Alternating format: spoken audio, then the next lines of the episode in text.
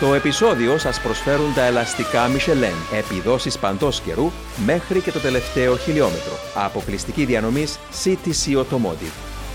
Η ατμόσφαιρα στη Φόρμουλα 1 αρχίζει να ζεσταίνεται καθώς ετοιμαζόμαστε αυτό το weekend για τη μάχη της Βρετανίας. Το Grand Prix στην εξαίσια πίστα του Silverstone, η οποία ε, φιλοξενούσε κάποτε στα δικά της hangars τα βομβαρδιστικά του Δευτέρου Παγκοσμίου Πολέμου, όπως τα βομβαρδιστικά Wellington και ε, έπειτα ε, τους μονομάχους της Φόρμουλα 1, τους ε, επίγειους αν θέλετε πιλότους που ε, έκαναν μάχες πάνω στους ε, διάβλους της και οι οποίοι σίγουρα θα αγωνιστούν με ανεβασμένη την αδρεναλίνη εκεί αυτό το weekend και χωρίς να βλέπουν εφιάλτες ε, με λευκές απαγορευτικές γραμμές. Φίλες και φίλοι, καλώς ορίσατε σε άλλο ένα επεισόδιο της σειράς Speed Zone Podcast που πραγματοποιείται με τη στήριξη των ελαστικών της Michelin και την εταιρεία CTC Automotive. Λοιπόν, παιδιά, θα ξεκινήσουμε με τον Grand Prix της Αυστρίας. Σπύρο, sprint format, βροχή και λευκές γραμμές. Καλώς ορίσατε στο πανηγύρι της Φόρμουλα 1. Ήταν ένα μεγάλο λάθος της Φόρμουλα 1 αυτό που συνέβη το τελευταίο Σαββατοκυριακό στην Αυστρία. Ε, το sprint είχε κάποιον ενδιαφέρον αυτή τη φορά λόγω των μειχτών συνθηκών, βρεγμένου και στεγνού στην πορεία. Είχαμε κάποιες μάχες. Γενικά ένας θεσμός που δεν με ενθουσιάζει, είμαι πιο παλιά σκοπή οπαδό της Φόρμουλα 1. Προτιμώ τα κανονικά Grand Prix όπως ήταν πριν. Όμως, οφείλω να ομολογήσω ότι είχε ενδιαφέρον. Σχετικά με τις άσπρες γραμμές, είναι μια κατάσταση απαράδεκτη, η οποία έγινε και πέρσι. Φαίνεται ότι δεν έχουν μάθει το μάθημα τους από πέρσι με αυτά που είχαν γίνει, με τις τιμωρίες, με αυτέ τις ανακατατάξεις. Υπάρχουν λύσεις, αλλά πρέπει να έχεις αποφασιστικότητα. Ξέρετε, σκεφτόμουν όταν έβλεπα την κούρσα και λέω Grand Prix της Αυστρίας. Είμαστε στο, στο weekend του Grand Prix της Αυστρίας τέλος πάντων ε, σκέφτηκα εκείνο τον θρύλο, τον πιο θρηλυκό αυστριακό πιλότο όλων των εποχών, τον Νίκη Λάουτα, και λέω ότι αν ήταν παρόν εκεί ο Νίκη Λάουτα θα έλεγε Hey, you never talk about white lines in Austria. και λέω, ξέρεις, διότι πλάκα πλάκα παιδιά, αλλά οι αγωνοδίκες είχαν να μελετήσουν 1200 plus παραβάσεις με λευκές γραμμές στον αγώνα της Κυριακής Μαρέ, που ξέρεις, κάπου ξεφεύγει αυτό το πράγμα. Δηλαδή, βλέπεις Φόρμουλα 1 είναι. Διότι έχουμε τους, αν συμφωνήσουμε ότι είναι οι καλύτεροι πιλότοι στον κόσμο αυτοί οι 20, ε, το, να, το γεγονός ότι τιμωρήθηκε το 45% από αυτόν τον, των, σπουδαίων, των σπουδαιότερων πιλότων, ε, σχεδόν το 50%. Οι 9 από τους 20 πιλότους, ε, αν δεν κάνω λάθος, έστω και μετά από που τέλειωσε η κούρσα, τιμωρήθηκαν με αυτή του είδους την παράβαση που όταν βλέπεις έναν πιλότο να μην μπορεί να ξεχωρίσει που είναι τα όρια της πίστας και να δυσκολεύεται και στην ουσία τελικά να, ο, να προσπαθεί να οδηγήσει εντός ενός ε, ε, δεδομένου πλαισίου τέλος πάντων. Για μένα, για μένα ε, λυπάμαι και το λέω τσιωμά, δεν είναι Φόρμουλα 1. Μάρια, η άποψή σου για τις λευκές γραμμές και το συμβάν στην Αυστρία. Είχε χάσει την ουσία του αγώνας με τις λευκές γραμμές. Δηλαδή, όλο τον Grand Prix, το μόνο που βλέπαμε στην τηλεόραση ήταν αν το μονοθέσιο περάσει τη λευκή γραμμή, όχι. Άρα είχαμε χάσει την ουσία του ότι είναι racing. Είστε έτοιμοι. Μπορείτε να πάτε όπου θέλετε, όποτε θέλετε, ό,τι καιρό κι αν κάνει. Γιατί τα ελαστικά Michelin προσφέρουν επιδόσεις που φτιάχτηκαν να διαρκούν. Ανακαλύψτε τα ιδανικά ελαστικά για εσάς σε εξουσιοδοτημένους μεταπολιτές σε όλη την Κύπρο.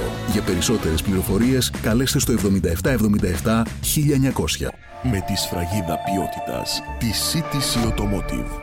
Μπορώ να καταλάβω από τη μία πλευρά την FIA για το λόγο ότι θέλουν να είναι πιο consistent με τις αποφάσεις. Κάτι που δεν είχαμε πιο παλιά χρόνια, δεν είχαμε το ειδικά ε, το 19, το 20. Άρα ήταν μια κάθετη απόφαση ότι όποιος περάσει η λευκή γραμμή παίρνει πέναλτι. Μπορώ να δω την άλλη όψη της FIA που είναι ότι αν βγεις εκτός πίστας σε ένα πάρα πολύ γρήγορο κομμάτι θα έχουμε κόκκινες σημαίες που καταστρέφει το αγώνας όλων των οδηγών. Αλλά υπήρχε μια υπερβολή στο πόσο πολύ consistent ήταν οι αγωνοδίκες. Mm. Δηλαδή, μπορούσε να υπάρχει ένα human factor στην όλη υπόθεση. Δηλαδή, μπορούν να τρέξουν οι ομάδες. Μιλάμε για αρκετά βαρετά μονοθέσια, για ground effects. Θέλοντας και εμεί οι δυνάμεις τους αναγκάζουν να βγαίνουν εκτός πίστας Ναι, οι ομάδες. Άρα να δώσουν πέναλτι μόνο σε όσους οδηγούν σε επικίνδυνο συμβαθμό, ώστε να βγουν εκτός πίστας και να φέρουν μια κοκκινή σημαία. Αυτό που με έκπληξε περισσότερο είναι ότι είχαν εννέα άτομα τα οποία έβλεπαν σκηνές αγώνα, έβλεπαν το συγκεκριμένο σημείο και όταν έβλεπαν μονοθέσιο να βγαίνει ελάχιστα εκτός ε, της άσπρης γραμμής, τότε έστελναν το συγκεκριμένο footage στους αγωνοδίκες για να το ελέγξουν. Δηλαδή η Φόρμουλα 1 είναι το πιο τεχνολογικά εξελιγμένο σπορ στον κόσμο και περιμένω από εννέα ανθρώπους στο να βλέπουν αυτό, τις άσπρες γραμμές, και θα πάρουν πέναλτι. Απλά είχαμε χάσει την ουσία του racing στην Αυστρία.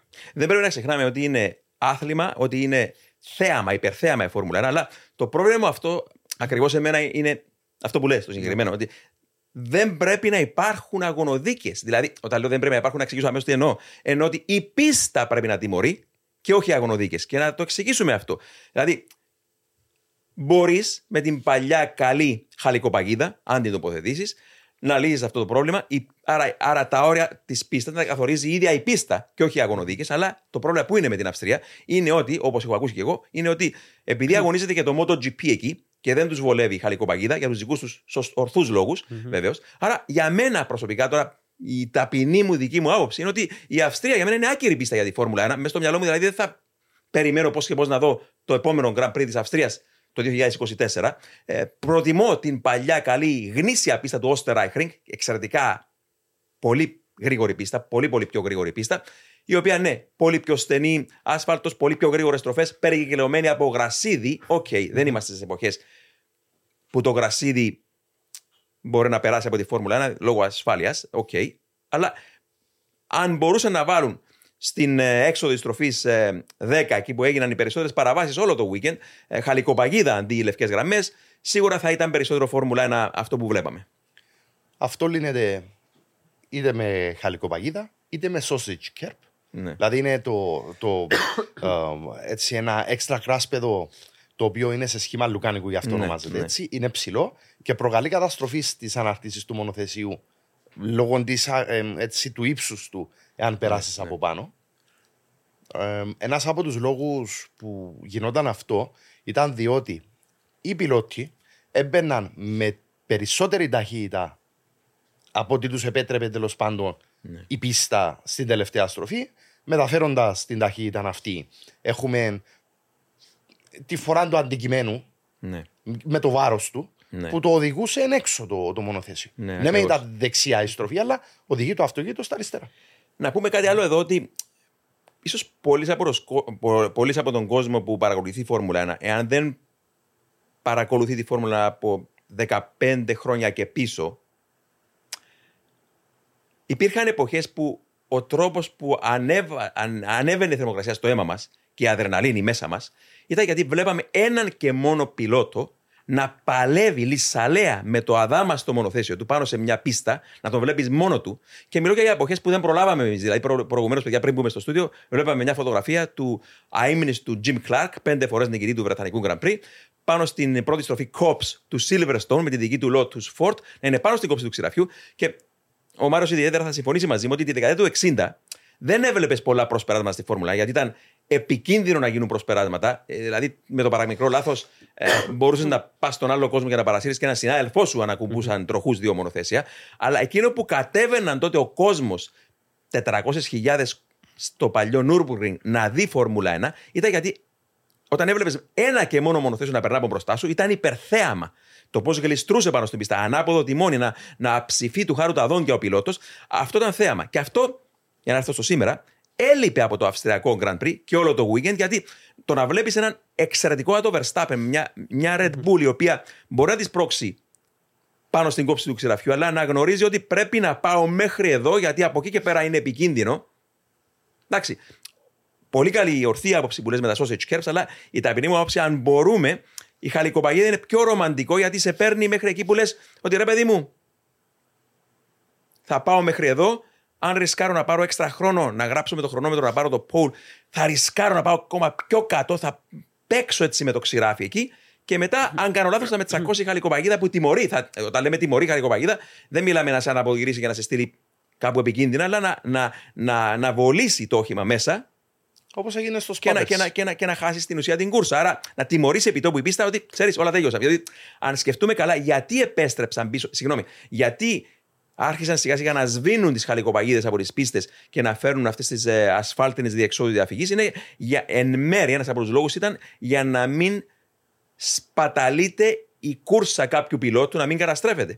Που Οκ, μπορεί να ακούγεται κάπως θετικό αυτό, αλλά στο δικό μου μυαλό και πάλι, εάν συμφωνήσουμε ότι είναι οι 20 καλύτεροι πιλότοι στον κόσμο, και ένας από τη γενιά τους, την προηγούμενη γενιά, ήταν ο Ρόμπερτ Κούπιτσα, ο φοβερός Πολωνός, που έλεγε ότι λατρεύω τη Σουζούκα. Η αγαπημένη μου πίστα σήμερα είναι η Σουζούκα, λέει, γιατί σου επιτρέπει εκεί που είναι τα, μετά από την πρώτη στροφή, η βύθιση στην πρώτη στροφή με όλα εκείνα τα χιλιόμετρα, ξεκινούν εκείνα τα φοβερά σίγμα, τα οποία είναι στην ουσία περικυκλωμένα από, από χαλικοπαγίδα. Και το παραμικρό λέει να κάνεις λάθος, ε, σε τιμωρεί η πίστα, λέει. Και το λατρεύω αυτό, λέει ο Κούπιτσα. Ε, το λατρεύουμε κι εμείς ως θεατές, αλίμονο. Συμφωνώ απόλυτα. Ναι. Η Σουζούκα είναι και αυτή η παγιάσκοπη ε, πίστα. Το ΣΠΑ ακολούθησε το παράδειγμα που μόλις έχεις πει, Δημήτρη μου, Ναι, ναι. ε, με την πρώτη στροφή. Έφυγαν τη, την ασφάλτενη έξοδο διαφύγη και βάλαν χαλικοπαγίδα. Καθόλου άσχημο. Ναι, ούτως ή άλλως η πρώτη στροφή, η Λασόρ στο ΣΠΑ, συμφωνώ απολύτως με το τι, τι έχουν κάνει εκεί. Δεν, δεν είναι όμως γρήγορη στροφή τέλος πάντων. Ναι, είναι Δεν αρκετά είναι, αργή στροφή. δεν είναι γρήγορη. Στην αρχή, τα παλιά χρόνια, όχι τόσο παλιά δηλαδή, δεν υπήρχε καν έξοδος διαφύγη εκεί. Ήταν τείχος. Και μετά έκαναν. Παιδιά, έξοδο τώρα πάλι διαφυγής. μου θύμισες. Το είπα παλιά, αλλά να το ξαναπώ. Ο Νάιτζελ Μάνσελ το 89, 89, το 90, το 90 στη βροχή, όχι. Το 90 στο Σπά δεν έβρεξε. Το 89 πρέπει να ήταν νομίζω, αν δεν απατώμε. Το 89 με την Ferrari. Εκείνη την αγγελοκάμωτη 641. Ε, ερχόταν με όλη εκείνη την ταχύτητα στην ευθεία τερματισμού του ΣΠΑ και ήταν η τριγωνική φουρκέτα της ε, Λασόρς μπροστά του και είχε ένα κράσπεδο και πίσω από το κράσπεδο είχε, παράδοξο για την εποχή, είχε για 5-6 μέτρα άσφαλτο. Και ερχόταν ο Μάνσε με όλη εκείνη την ταχύτητα και υπενθυμίζω βρεγμένη η πίστα και για να βρει κράτημα ο άνθρωπος πήγαινε βαθιά, σταύρωνε το κράσπεδο, αναπηδούσε με το με κίνδυνο να σπάσει το πάτωμα του μονοθήτη τη Ferrari, αναπηδούσε πάνω στο πάτωμα και έκανε το τρίγωνο κάτι σαν γιου τέλος πάντων για να μπορέσει έτσι να, να βρει κράτημα σε ένα σημείο που δεν υπήρχε κράτημα. Και, και λέγαμε τότε, πού πάει ο άνθρωπος, πού βρήκε κράτημα και πήγε, σταύρωσε το κράσπεδο, πήγε απέναντι. Ξέρεις, ήταν εφευρετική με τις γραμμές. Σήμερα σου λέει πίστα λευκή γραμμή, όσο εδώ πας. Τέλειωσε. Εντάξει, ε, ε, ξαναλέω, η, η πίστα πρέπει να καθορίζει πότε κάνει λάθος ένας πιλότος και όχι να κάθονται διαγωνοδίκε πίσω από τα monitors. Μα και ύστερα είχαμε ένσταση και ξανάλλαξαν το αποτέλεσμα του αγώνα, δηλαδή αστείωτε. Ναι, ναι, ναι. Ένα παράδειγμα. Τώρα, Ναι, ξέρεις, ε, μιλώντας- Απλά να σημειώσω ότι πρέπει οι πιλότοι να αναλαμβάνουν αυτοί το πώς πηγαίνει ο αγώνας. Ναι. Δηλαδή, οι πιλότοι κάνουν τον αγώνα, δηλαδή πρέπει οι- να είναι στην κρίση των πιλότων. Αν αξίζει για λίγα χιλιοστά να βγει εκτός πίστας, να φέρει red flag, να καταστρέψει τον αγώνα του ομόσταυλου και όλων των άλλων οδηγών. Άρα πρέπει να πάει τον παλάκι περισσότερο στους πιλότους το πώς θα, θα κατευθύνουν τον αγώνα παρά να είναι σε ένα set of rules, να μην περάσουν άσπρες γραμμές, γιατί ξεχνάμε ότι μιλάμε για τη Φόρμουλα 1 για 20 καλύτερους πιλότους Ναι, που Μαρία, υπάρχουν. συγγνώμη, να, να, να προσθέσω σε αυτά που λες που συμφωνώ πάρα πολύ μαζί σου, ότι οι πιλότοι δεν τους άρεσε όλο αυτό που συνέβη και σίγουρα, αλλά δεν άκουσα φωνή ακόμα. Πρέπει να έχουν φωνή. Και έχω την εντύπωση, για να σε αφήσω να συμπληρώσεις, έχω την εντύπωση ότι αν μιλούσαμε για κάποιον Ζιλ Βιλνεύ, ευλογημένο να είναι το όνομα του, ο αίμνηστο ο Ζιλ Βιλνεύ, ε, είναι ότι εάν του έλεγες ότι θα καθορίζουν τα όρια μιας πίστας οι λευκές γραμμές, θα ξεκινούσε εμφύλιος πόλεμος στη Φόρμουλα 1. Άλλη η οδηγία. Πρέ- πρέπει, άλλη η πρέπει βάση. να δράσουν οι πιλότοι και να, και να, ναι, να, να έχουν περισσότερη φωνή στη Φόρμουλα 1. Ναι, ε- είναι racing σε 350 χιλιόμετρα ανά ώρα. Πρέπει να υπάρχει ένας ανθρώπινος παράγοντας το πώς δίνεις πέναλτι στους οδηγούς. Το τι βλέπαμε στην Αυστρία ήταν λες και ήταν ένα video game σε μια κονσόλα που όταν βγεις εκτός άσπρης γραμμής αυτόματα παίρνεις ένα πέναλτι που Και- χάνεις την ουσία του racing. Το παρομοίασε όμως το όλο weekend και με ο Λούι Χάμιλτον, ο ε, επτά φορές παγκόσμιος προαθλητή.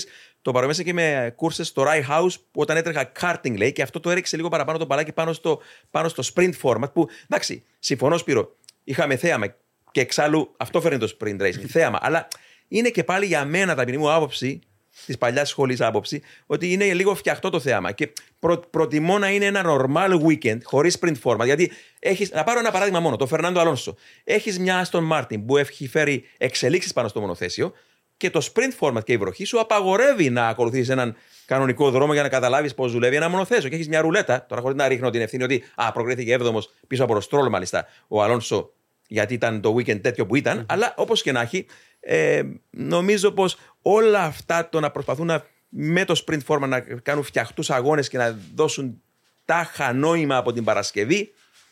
Ούτε εμένα μου αρέσει Ναι. το, το sprint. Είμαι υπέρμαχος του να φύγει και μου κάνει αλγινή εντύπωση κάποτε που, βρι- που βλέπω ένθερμους υποστήριχτες. Δεν έχω καταλάβει ακόμα τον λόγο γιατί. Ναι, μα- Είναι ένα και, και, συγκεκριμένη εδώ οι πιλότοι, κατεύθυνση. και εδώ οι περισσότεροι πιλότοι συμφωνούν μαζί μας. Διότι δεν δεν θες να καταστρέφεις τον αγώνα. Ο, ο Verstappen, για παράδειγμα, όταν μιλάς για sprint racing, παιδιά, μιλάς, η πρώτη λέξη που έρχεται στο μυαλό μου, ρουλέτα. Ναι.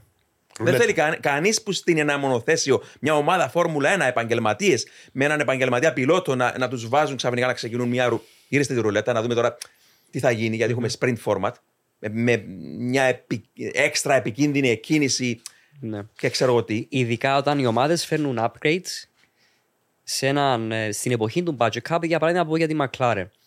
Ζούμε σε έναν budget cap, φέρνουν updates, εννοείται φέρνουν για το ένα μονοθέσιο για να υπάρχει μια, ένα comparison μεταξύ των οδηγών, αλλά όταν έρχεσαι σε μια πίστα, φέρνεις upgrades, σου ε, μένει μόνο το FP1 για να καταλάβεις τι έχεις φέρει. Θέλεις να πιστεύεις ότι FP1 δεν θα έχεις βροχές, θα έχεις κανονικές συνθήκες για να μπορείς να αξιολογήσει τι έχει φέρει. Και μετά έχει- αρχίζει το sprint format. Πλέον καταστρέφεται η ιδέα του, του, α, του development Μα- μιας ομάδας. Μαρία, να σε ρωτήσω κάτι. Ο Max Verstappen ε- είναι εναντίον του sprint format και σου λέω τώρα, ερώτηση. Εάν πάνω στην εκκίνηση του sprint χτυπούσε τελικά με τον Πέρες και τον έβγαζε έξω τον Verstappen, πόσο πολύ περισσότερο θα ήταν εναντίον του sprint format ο Verstappen; Ικανός να φύγει από τη Φόρμουλα 1 Ναι, λόγω ναι. αυτού. Άρα Ε, είναι, είναι ρουλέτα, ναι. Κάποιοι οδηγοί λένε ότι δεν τους πειράζει το sprint race γιατί βλέπουν, δεν βλέπουν ουσία στο practice session. Όπως είχα πει πιο παλιά ότι τα practice sessions είναι οι χρόνοι που θέλουν οι μηχανικοί. Control engineers, οι performance engineers για να μπορούν να αξιολογήσουν το τι βλέπουν στα χαρτιά. Μπορεί για τους οδηγούς να είναι λίγο βαρετή το να κάνουν απλά δύο-τρεις γύρους ξανά στα pits στο practice, αλλά είναι η φύση του, του car development, δεν μπορεί να αλλάξει. Όσο θέλουμε να πάμε στη ψηφιακή τεχνολογία, πάλι θέλεις έναν άνθρωπο, μία πίστα, συνθήκες πίστα για να αξιολογήσει τι έχεις.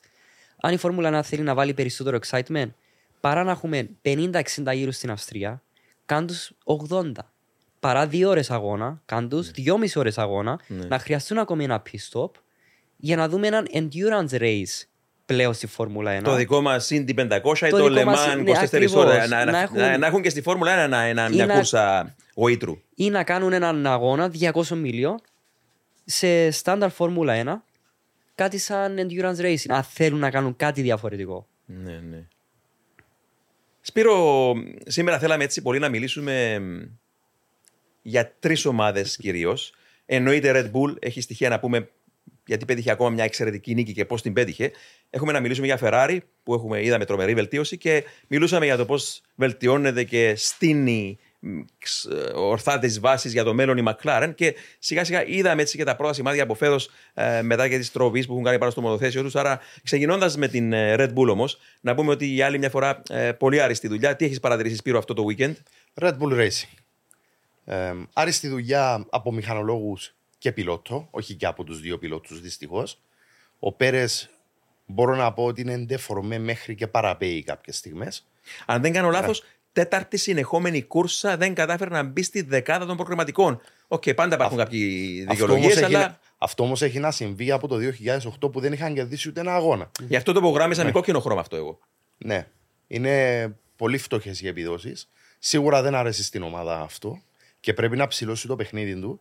Διότι να τονίσουμε ότι σύντομα κάνει τεστ ο ριτσαρντο και θα αξιολογηθεί βάσει αυτού.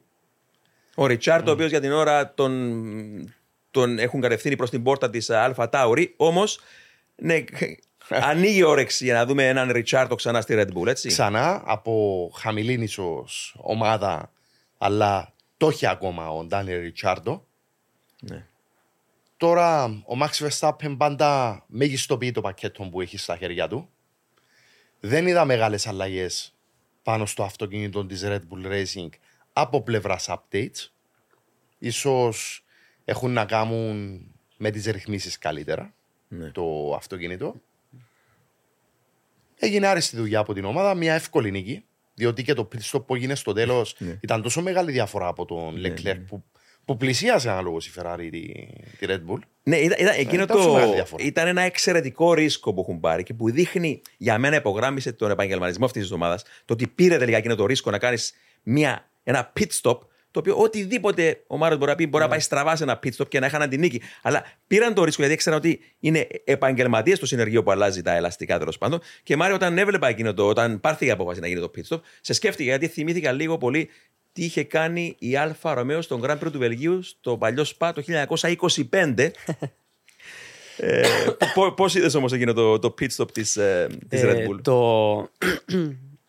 Αν συγκρίνουμε το 25 που έτρωγα μακαρόνια και έκανα polish το, Ναι. το, το μονοθέσιο. Στα, στα, πολύ στα γρήγορα να πω την ιστορία για όσους δεν γνωρίζουν. Το 1925 ε, το πρώτο Grand Prix του Σπα για, μ, με αυτοκίνητα Grand Prix, τέλος πάντων, ε, το μονοπόλησε η Alfa Romeo. Για να είμαστε και ειλικρινείς, δεν είχε πολύ ανταγωνισμό, ούτως ή άλλως ήταν λίγες οι συμμετοχές. Εγκατέλειψαν οι κύριοι αντίπαλοι και έτσι για να ρίξει αλάτι στις πληγές των αντιπάλων της Alfa Romeo, κάλεσε τα δύο μονοθέσια στο τέλος της ε, κούρσας του θρυλικού Αντόνιο Ασκάρι και του ε, βαρύτονου του Τζουζέπε Καμπάρι. Τους έβαλε στα pit για ένα τελευταίο ξεσκόνισμα.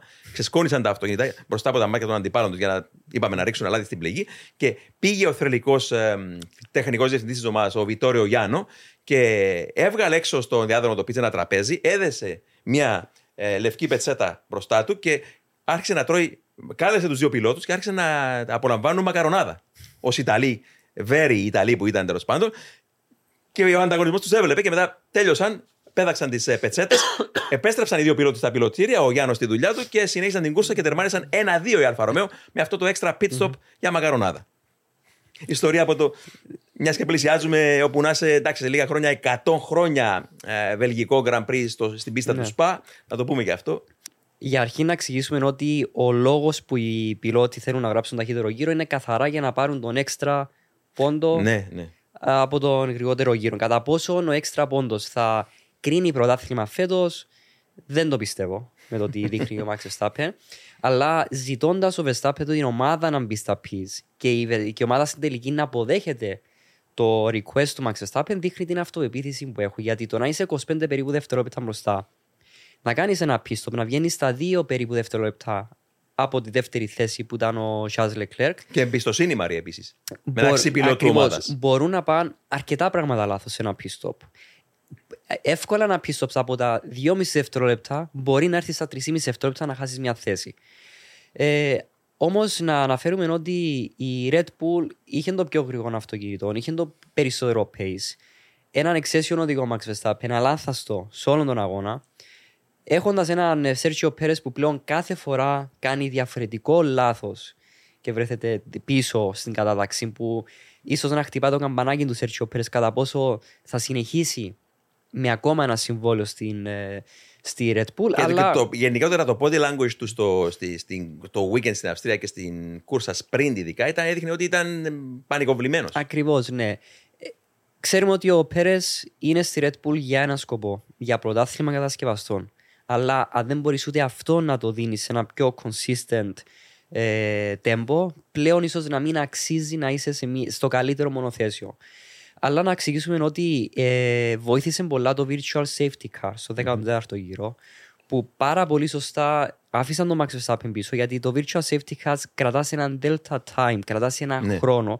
Αν ήταν safety car, ίσως να φέρναν τον Max Verstappen για αλλαγή ήταν λαστικό. κανονικό safety Αν ήταν car, κανονικό ναι, safety car.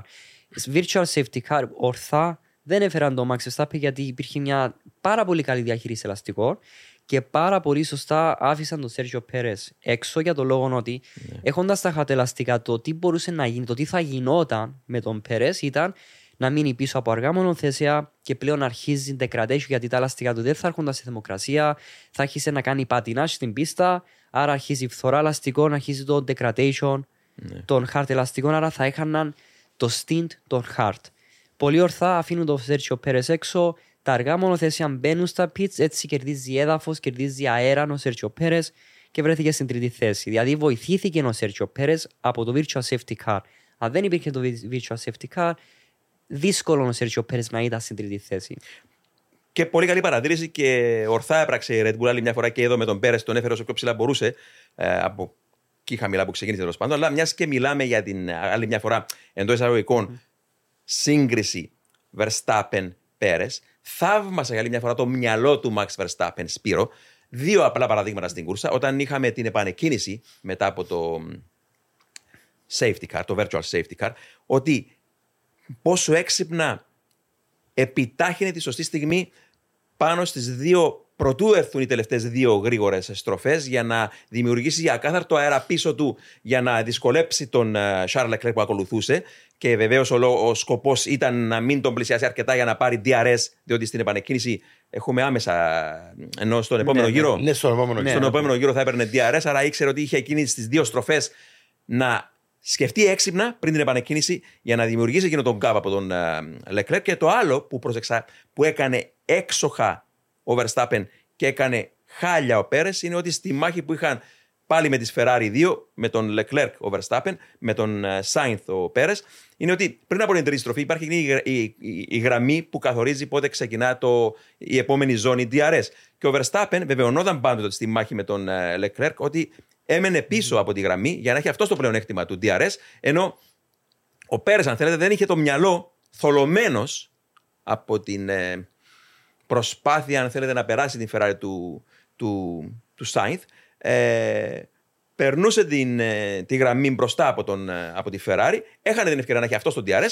Με αποτέλεσμα, τι έγινε εκεί, με έγινε το χάος, ταλαιπωρήθηκε πολύ ώρα πίσω από τον Verstappen, ε, συγγνώμη, ταλαιπωρήθηκε πολύ ώρα πίσω από τον ε, Sainz, δεν έκανε καθόλου καλό στα ελαστικά του και έχασε την ευκαιρία να παλέψει ναι. για τη δεύτερη θέση και να πάρει ένα-δύο η Red Bull, ο Πέρες, ε, να, περάσει τον, να προσπεράσει τον Leclerc. Άρα δεν δουλεύουν τα μυαλά των δύο πιλότων σίγουρα με τον ίδιο τρόπο.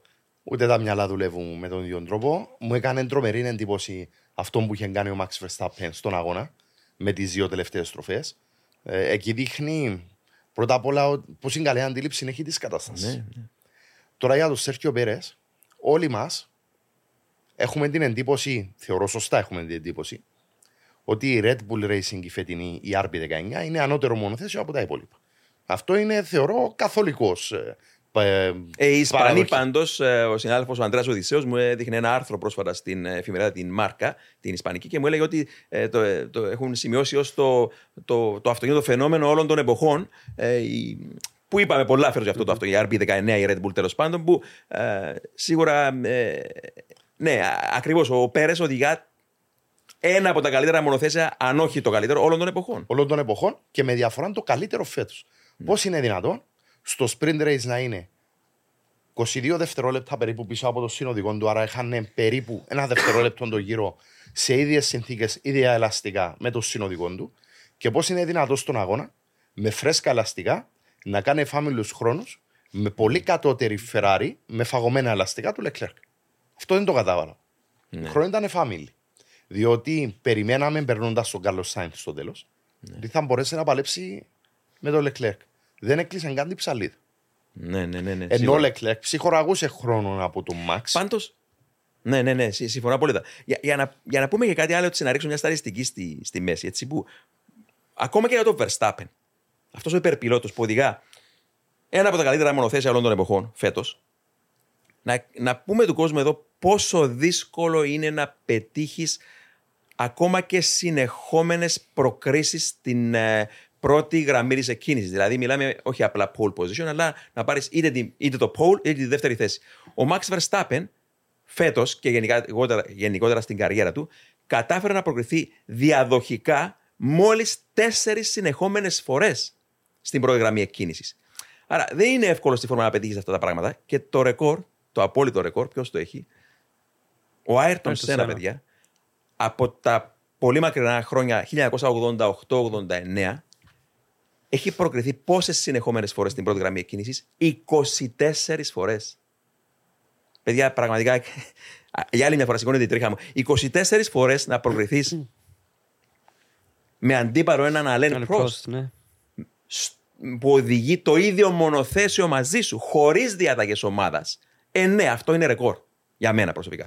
Δεύτερο στην ιστορία είναι ο Λούι Χάμιλτον με 20 ε, διαδοχικές προκρίσεις στη θέση είτε ένα ή δύο. Αλλά ο Verstappen έχει μόλις τέσσερις και δεν το λέμε για να μειώσουμε το Verstappen προς Θεού. Απλά λέω ότι πόσο δύσκολο είναι ένας πιλότος. Και αυτό είναι που πιστώνουμε το Χάμιλτον, παιδιά.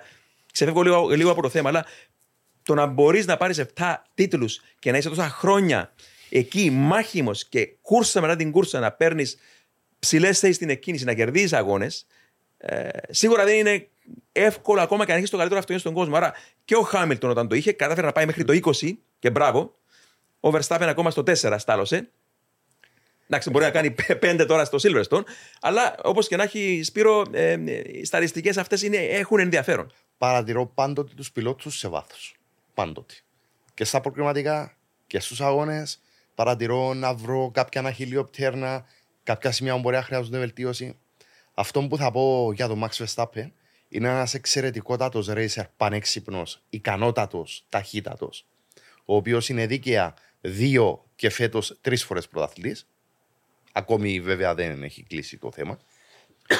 Τον βρίσκω ότι χρειάζεται κάποια βελτίωση στα προκριματικα Δηλαδή, Ναι, ναι. όταν δεν ήταν η Red Bull Racing RB18 ή RB19, είχε κάποιο θέμα στα προκριματικά. Ναι. Δύσκολα έπαιρνε pole.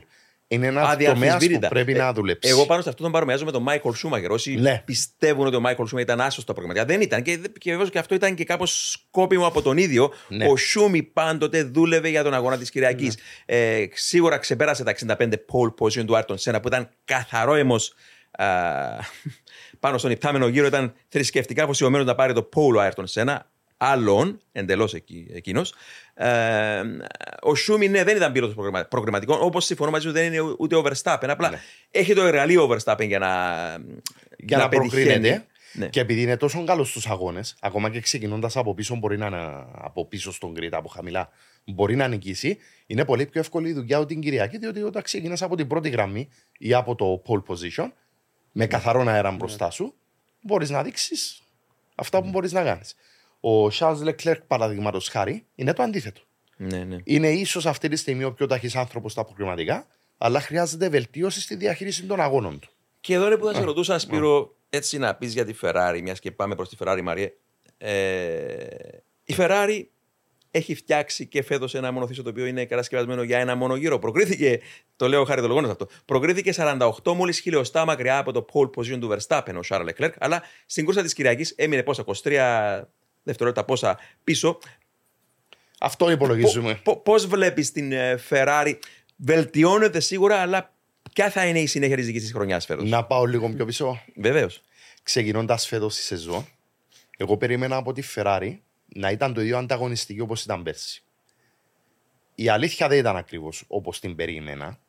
Λόγω του ότι έγιναν κάποιες αλλαγές πάνω στο μονοθέσιο, δεν δούλεψε το όλο πακέτο. Όμως η βάση, σαν βάση, ήταν καλύτερη. Η βάση της Ferrari και από τη Mercedes και από την Aston Martin. Δηλαδή ήταν σχετικά γρήγορη- γρήγορη στα προγραμματικά, εμφανώ πιο γρήγορη από τους αντιπάλους της, πλην της Red Bull Racing, όμως υπήρχε υπέρμετρη φθορά στα ελαστικά της. Αυτό δεν απόκειται απλά σε έναν παράγοντα, αλλά σε με μια λυσίδα από παράγοντες. Η Ferrari εντόπισε τα λάθη φέτος για να καταλήξω εκεί που θέλω να πάω. Εντοπίζοντας τα λάθη, είπαν ότι πρέπει να φέρουμε κάποιες αναβαθμίσεις. Και έφεραν αναβαθμίσεις που πραγματικά βλέποντας στην Αυστρία έβλεπα άλλο μονοθέσιο. Είστε έτοιμοι. Μπορείτε να πάτε όπου θέλετε, όποτε θέλετε, ό,τι καιρό κι αν κάνει. Γιατί τα ελαστικά Michelin προσφέρουν επιδόσεις που φτιάχτηκαν να διαρκούν. Ανακαλύψτε τα ιδανικά ελαστικά για εσάς σε εξουσιοδοτημένους μεταπολιτές σε όλη την Κύπρο. Για περισσότερες πληροφορίες καλέστε στο 7777 1900. Με τη σφραγίδα ποιότητας τη CTC Automotive. Άλλο, δηλαδή είναι άλλο σε σχέση με Πάντως, το Bahrain. Μαρία, έκανε κύκλο η Ferrari. Και τι εννοώ με αυτό; Συμπληρώθηκε επέτειος. Έκλεισε στην Αυστρία ένας ολόκληρος χρόνος, Ναι. 12 μήνες από την τελευταία τους νίκη στη Φόρμουλα 1. Ναι, Κέρδισαν είχε- και το Λεμάν. Κέρδισε και το λέμα. Ε, φαίνεται η Ferrari ότι κάνουν βήματα μπροστά. Βασικά φαίνονται οι χρόνοι. Το είχαμε δει στον Καναδά. Ο Καναδάς ήταν μια, ε, το λέμε track specific. Το τι έχουν βγάλει στον Καναδά, γι' αυτό δεν μπορούσαμε να βγάλουμε μια εικόνα κατά πόσον η Ferrari έχει την ταχύτητα ε, πόσο γρήγορο είναι σε διάφορα συγκλέγματα στροφών. Θεωρώ ότι στην Αυστρία φάνηκε ότι οι Ferrari έχουν, ε, έχουν αρκετή πρόοδο στο μονοθέσιο. Ε, το Silverstone θα δείξει. Που το Silverstone βοηθάει γιατί έχει έναν προφίλ της Αυστρίας περίπου. Γρήγορες ευθείες, λίγες αρκετές, πάρα πολύ αργές στροφές, πάρα πολύ γρήγορες στροφές στο τελευταίο section. Άρα με το τι βλέπουν οι Ferrari πλέον έχει δείξει σε δύο αγώνες ότι υπάρχει μια πρόοδος, υπάρχει μια ταχύτητα. Αλλά φυσικά θέλει χρόνο για να δουν και μηχανικοί, γιατί δεν μπορούμε από μία πίστα, από έναν αγώνα να βγάλουμε έναν αποτέλεσμα, γιατί υπάρχει και επίσης η παράμετρος του οδηγού. Ναι. Δεν ξέρουμε αν το αποτέλεσμα έναν ποσοστό ήρθε λόγω ένας εξαιρετικός οδηγός σε μια εξαιρετική μέρα και πόσο ποσοστό έρχεται από ένα εξαιρετικό μονοθέσιο. Ναι. Αλλά το ότι βλέπουμε ότι ναι, η Ferrari πηγαίνει για έναν ανταγωνιστικό 2024. Κατά πόσο θα πάρει νίκη το 23, μπορεί και να πάρει νίκη. Όλα μπορούν να αλλάξουν, ειδικά στο τέλος της χρονιάς, που πλέον αρχίζει, ε, που συνήθως βλέπουμε τους ε, πρωτοπόρους του πρωταθλήματο, αφού πάρουν το πρωτάθλημα, ε, τον budget να πηγαίνει στο 24, μπορεί να αφήσουν λίγο το 23. Έτσι, οι ομάδες οι οποίες καραδοκούν μπορούν να πάρουν κάποιες νίκες προς το τέλος της χρονιάς. Πάντως προσπαθεί η Ferrari να σταθεροποιήσει το καράβι της σε μια ευθεία γραμμή, γιατί και μετά από την αποχώρηση του Πινότο που είπαμε, αλλά και με την αποχώρηση στο τέλος της χρονιάς του Λόραν Μέκιες, ψάχνουν και ακόμα δεν ξέρω αν ακούσατε κάποια φήμη για το ποιο περιμένουμε να ανακοινωθεί ένα μεγάλο όνομα εκεί από τη Ferrari, ποιος θα αντικαταστήσει τον, τον Μέκιες, να μπει μια βάση, σίγουρα οπωσδήποτε μ, για να συνεχίσει καλή δουλειά που λέει ο Σπύρος, αλλά βλέπω ακόμα να γίνονται και πράγματα τα οποία από την. Πώς να το πω τώρα. Εντός εισαγωγικών γλώσσα του σώματος της ομάδας, που η γλώσσα του σώματος είναι η πιλότη, που βλέπεις ο Leclerc στον Καναδά, προχθές ο Verstappen στην Αυστρία, να δείχνουν έτσι λίγο τη δυσαρέσκεια τους με την ομάδα για το πώς προχωρεί, πώς λειτουργεί. Και εδώ πάλι, μιας και περάσαμε από τον Grand Prix της Αυστρίας, θυμήθηκα τον Νίκη Λάουτα. Γιατί η Ferrari, αν πάρεις ξανά την ιστορία της από το 29 μέχρι σήμερα, σε δύο μόνες περιπτώσεις πήρε μια έτσι σταθερή η ομάδα περίοδο για να πεις ότι λειτουργεί όπως μια κλασική βρετανική ομάδα Grand Prix. Ε, η μία περίοδος ήταν η περίοδος μέσα του 70 με τον Νίκι Λάουντα, τον Λούκα ντι Μοντετζέμολο, τον Έντζο Ferrari, τον Μάουρο Φορκιέρι, τεχνικό διευθυντή. Και άλλη ήταν βεβαίως η πολύ γνωστή περίοδος αρχές του 2000 με τον Michael Μάικολ Σούμαχερ, τον Ρος Μπρον, τον Ρόρι Μπερν και όλους αυτούς. Barrichello. Τον Ρούμπενς Μπαρικέλο που έφεραν αυτή τη βάση. Και να πούμε εδώ ότι οι πιλότοι της Ferrari θυμίζουν πιλότους που έχουν έτσι διχασμένες απόψεις από τα παλιά χρόνια. Δηλαδή προσπαθούν να βγάλουν προς τα έξω κάποιο πρόβλημα, αλλά δεν το πετυχαίνουν. Και κάπου ανακατεύουν τώρα αυτά σε politics. Και αυτό είναι που θυμήθηκα τον Νίκη Λάουτα. Ο Νίκη Λάουτα τι έκανε δεκαετία του 70, παιδιά; Η καινούργια ιδιόκτητη πίστα του Φιωράνο, νομίζω κατασκευάστηκε το 72, άνοιξε τις πύλες της επίσημα το 72 η πίστα του Φιωράνο, η δική της πίστα που έκανε δοκιμές. Και δοκίμαζε ο Νίκη Λάουτα το μονοθέσιο του στην ε, πίστα, έκανε τους γύρους, αλλά δεν έμενε ως εκεί. Έγραφε χρόνους καλούς. Και μετά, εάν τα άφηνε όλα στους μηχανικούς, θα τα ανώθευαν, θα τα άλλαζαν όλα, θα πήγαινε λάθος εικόνα στον Έντζο Φεράρι, αν, είναι- αν πηγαίνει προς καλή κατεύθυνση η εξέλιξη του αυτοκινήτου ή όχι. Και τι έκανε ο Νίκη Λάουτα, κατέβαινε από το μονοθέσιο, σταύρωνε το δρόμο και πήγαινε απέναντι στο Μαρανέλο, στο εργοστάσιο της ομάδας, χτυπούσε την πόρτα του γέρου του Μαρανέλο και του έλεγε από πρώτο χέρι: Πρέπει να αλλάξουμε αυτό, πρέπει να αλλάξουμε εκείνο, πρέπει να κάνουμε έτσι και έτσι και έτσι. Και, και του, του έδινε δηλαδή τις πληροφορίες από πρώτο χέρι του Έντζο Φεράρι. Τώρα μιλάμε για τον, για, για τον γίγαντα, εκείνη τη μορφή των Έντζο Φεράρι που ήταν σίγουρα ε, ε, όλα ε, λειτουργούσαν βάσει των δικών του παράξενων νόμων. Ήταν, όπως τον είπαν κάποτε, ήταν ένα σύμπαν α, από μόνος του που λειτουργούσε με τους δικούς του νόμους. Και για να καταλάβεις εκείνο το σύμπαν έπρεπε να μπεις μέσα του για να το καταλάβεις. Πώς άφηνε ο Φεράρι να μπουν μέσα του. Αλλά να μην μακρηγορώ και να έρθω στο σήμερα. Στη θέση Έντζο Φεράρι βλέπε politics. Υπάρχουν πολιτικά τα οποία οι δύο πιλότοι ακόμα δεν γνωρίζουν πού κατευθύνεται Σπύρο η ομάδα ε, για να μπορέσουν να νιώσουν και ήδη ικανοποιημένοι με τους εαυτούς τους. Ναι. μηχανολογικά έχουν πάρει μια σταθερή, μια δυναμική προς τη σωστή κατεύθυνση. Γιατί παρατήρησα εκτός από το ότι ήταν γρήγοροι στο χρονόμετρο, εγώ παρατήρησα και κάποια άλλα πράγματα. Το, είναι σημαντικό να αναφερθεί αυτό που θα πω τώρα. Η Ferrari από πέρσι αντιμετωπίζει πρόβλημα με το porpoising. Το porpoising είναι ο λεγόμενος στα ελληνικά δελφινισμός. Είναι το πάτωμα το οποίο προκαλείται από τον ground effect βρίσκει στο έδαφος και προκαλεί το porpoising. Είναι αυτό που δείχνω με το χέρι μου αυτή τη στιγμή. Που στολάρει ο αέρας, κολλά το μονοθέσιο, στολάρει, αφήνει. Το... Αφήνει και δημιουργεί, και αυτό δημιουργεί το αυτό το- φαινόμενο ναι, του ναι, ναι, δελφινισμού, ναι, ναι, όπως ναι. κάνει η ουρά του δελφίνου. Η Ferrari φέτος, λόγω κανονισμών, έπρεπε να ψηλώσει το πάτωμα της από το έδαφος περισσότερο, τοποθετώντας τα κανάλια Venturi πιο χαμηλά. Κατεβάζοντας το μονοθέσιο, το φαινόμενο αυτό επέστρεφε. Και γινόταν ένας φαύλος κύκλος. Με τις αναβαθμίσεις τις καινούργιες, στην Αυστρία έτρεξε με το χαμηλότερο δυνατόν ύψος που επιτρέπεται και μέτρησε στο τέλος τη φθορά από τη σανίδα που έχει έναν ειδικό σημείο που μετριέται η φθορά του πατώματος και ήταν κάτω από το ανώτατο επίπεδο. Αλλά λύθηκε και αυτό το πρόβλημα. Αυτό που θέλω να πω ότι το σοβαρότερο πρόβλημα που αντιμετωπίζει από τις αρχές του 22 λύθηκε. Η κατεύθυνση σχεδιαστικά, οι οι αναρτήσεις, οι πτέρυγες, το πάτωμα κτλ. είναι προς την κατεύθυνση. Τώρα έχουμε το πρόβλημα με τα politics.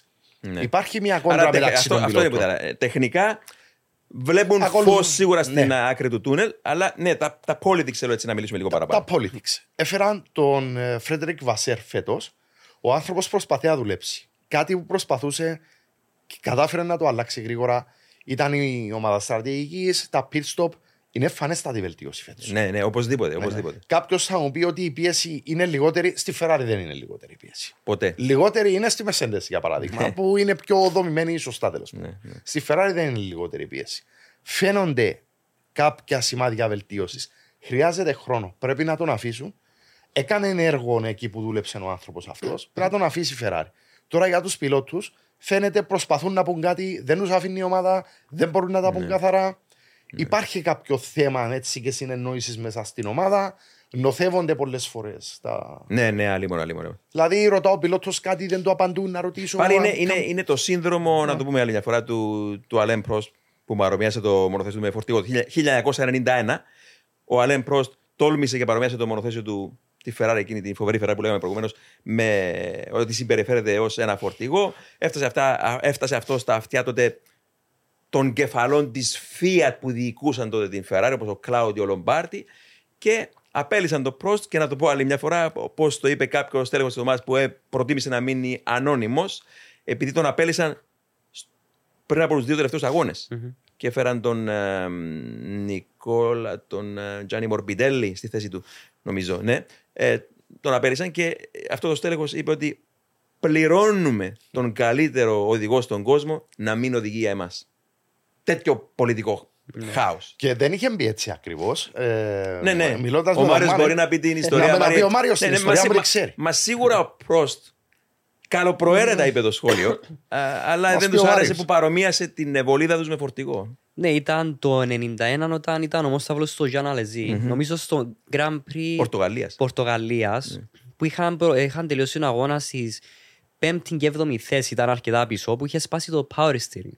Και απλά όταν είχε πάει στα πίεση είχε πει κάποιο μηχανικό ότι τόσο δύσκολο ήταν να στρίβω το τιμόνι που είναι όσον προσπαθείς να στρίψεις ένα φορτηγό. Τότε, συγγνώμη, Μάρια, έπαιζαν οι ομάδες πολύ με το να εξελίξουν το σύστημα Ναι. ηλεκτρονικής υποβοήθησης, το, το power steering που λες.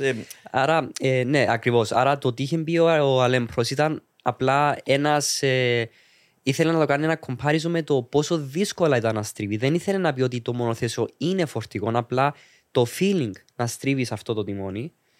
Ε, και μετά όταν ήρθε η απόλυση του, του, είχα, συμ- που του είχαν πει ότι σε- ε, δεν έχεις δικαίωμα να ονομάζεις τις Ferrari φορτηγά. Τότε ο Αλέμ Προς του ζήτησε αν έχετε κάπου μαγνητοφωτι... ε, μαγνη- ε, να έχετε ένα ρε- Μαγνητοφων- αποδεικτικό στοιχείο. αποδεικτικό στοιχείο, ένα record, ένα βίντεο. Ό,τι έχω πει αυτό, δεν είχαν κάτι να μου δείξουν. Επειδή δεν υπήρχε κάτι για να του δείξουν ότι όντως έλεγες αυτό το πράγμα για το μονοθέσιο. Έτσι απλά το είχαν βρει ω η εύκολη πρόφαση για να μπορούν να το διώξουν. Και, Και, ναι. τα η υπόλοιπη ιστορία είναι ότι Τραγικό. τον πληρώναν, ναι, για να μην τρέχει. Πάντως και, και εκείνη την εποχή θυμήθηκα κάτι άλλο τώρα. Είναι ότι σε ένα έτσι, μια ιστορία που δεν είναι ίσω τόσο πολύ γνωστή, αλλά σε ένα παρασκηνιακό δοκιμαστικό, ο Αλέν Πρόστ. Είχαμε συζητήσει- σχολιάσει προ αυτή την ιστορία. Ο Αλέν Πρόστ έκανε δοκιμές και ήρθε, πώς ήταν ο Άιρτον Σένα, ο Νάιτζελ Μάρσελ, ανταγωνιστής τότε τέλος πάντων, και έγραψε πιο γρήγορους χρόνους και του λέει η Ferrari έγραψε χρόνους ταχύτερους από σένα ο, ο Μάνσελ και πρέπει να βγεις στην πίστα να γράψεις καλύτερο χρόνο. Γιατί πρέπει να, οι εφημερίδες αύριο πρέπει να γράφουν ότι η Ferrari είναι πρώτη. Και του λέει: Πρέπει να κάνουμε τη δουλειά μας. Στείνω το μονοθέσιο, δεν είναι ώρα να γράψουμε χρόνους. Και του λέει: Μα πρέπει, ξέρω. Και βγαίνει ο πρόσεξος στην πίστα, παιδιά. Ο Πρόστ, μάγος, γίγαντας, καθηγητής. Και γράφει. Άμα ήθελε να γράψει χρόνο, ο Πρόστ έγραφε. Γράφει τον καλύτερο χρόνο, επισκιάζει όλους τους άλλους, έρχεται πίσω και τους λέει: Έγραψα τον ταχύτερο χρόνο. Μπορώ τώρα να συνεχίσω να κάνω τη δουλειά μου. Να αναφέρουμε ότι ο Πρόστ το 96 υπήρχε ενδεχόμενο να επιστρέψει στη Ferrari με τον Μάικλ Σούμαχερ. Αυτό δεν το θυμόμουν καθόλου, δεν το γνώριζα και μου το είπες πρόσφατα από το Ναι, τηλέφωνο, η- Μαρία. η θεωρία ότι- Θα ήταν φοβερό. Ίσως με τον ε, Jean Tont και αυτός Γάλλος υπήρχαν... κα- Ναι. Υπήρχε το κλίμα σίγουρα, Υπήρχε το κλίμα θετικό φυσικά, κλίμα. επειδή είχε αλλάξει πάρα πολύ το κλίμα με, όταν είχε έρθει ο Μάικο Σιμάκε στη Ferrari, ότι υπήρχε περίπτωση να επιστρέψει ο, ο, ο Alain Prost με τη Ferrari.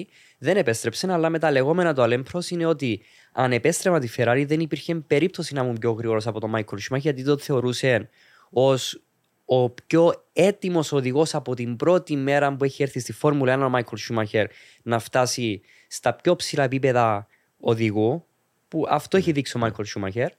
Ε, απλά σκεφτόταν ότι αν ερχόμουν πίσω στη Ferrari ήταν απλά για να έχω και εγώ το όνομα μου στην ιστορία το τι πέτυχε ο Μάικλ Σούμαχερ, γιατί πίστευε ότι θα πετύχει αρκετά με τη Ferrari, Ναι. ότι είχα και εγώ ένα μικρό λιθαράκι στο τι θα γινόταν η Ferrari. Άρα ο Προς από το 95 που είχαν αρχίσει κάποιες συνομιλίες, βλέποντας το πώς εξελισσόταν η Ferrari, πίστευε ότι με τον Μάικλ Σούμαχερ θα φτάναν εκεί που έχουν φτάσει. Ωραία. Σπύρο, φέτος πολλοί και εμείς μεταξύ αυτών παρομοιάζουν την, ε, αυτή την εξαίσια Red Bull RB19 με την McLaren P4 του 88 και εφόσον κατευθυνόμαστε τώρα προς Silverstone, μία από τις λίγες φορές που έχασε pole position η McLaren το 1988 ήταν στο Silverstone. Όταν προκρίθηκε pole position ο Αυστριακός, ο άλλος Αυστριακός, ο Gerhard Berger. Και δεύτερος ήταν ο αίμνηστο Μικέλε Αλμπορέτο με την άλλη Ferrari.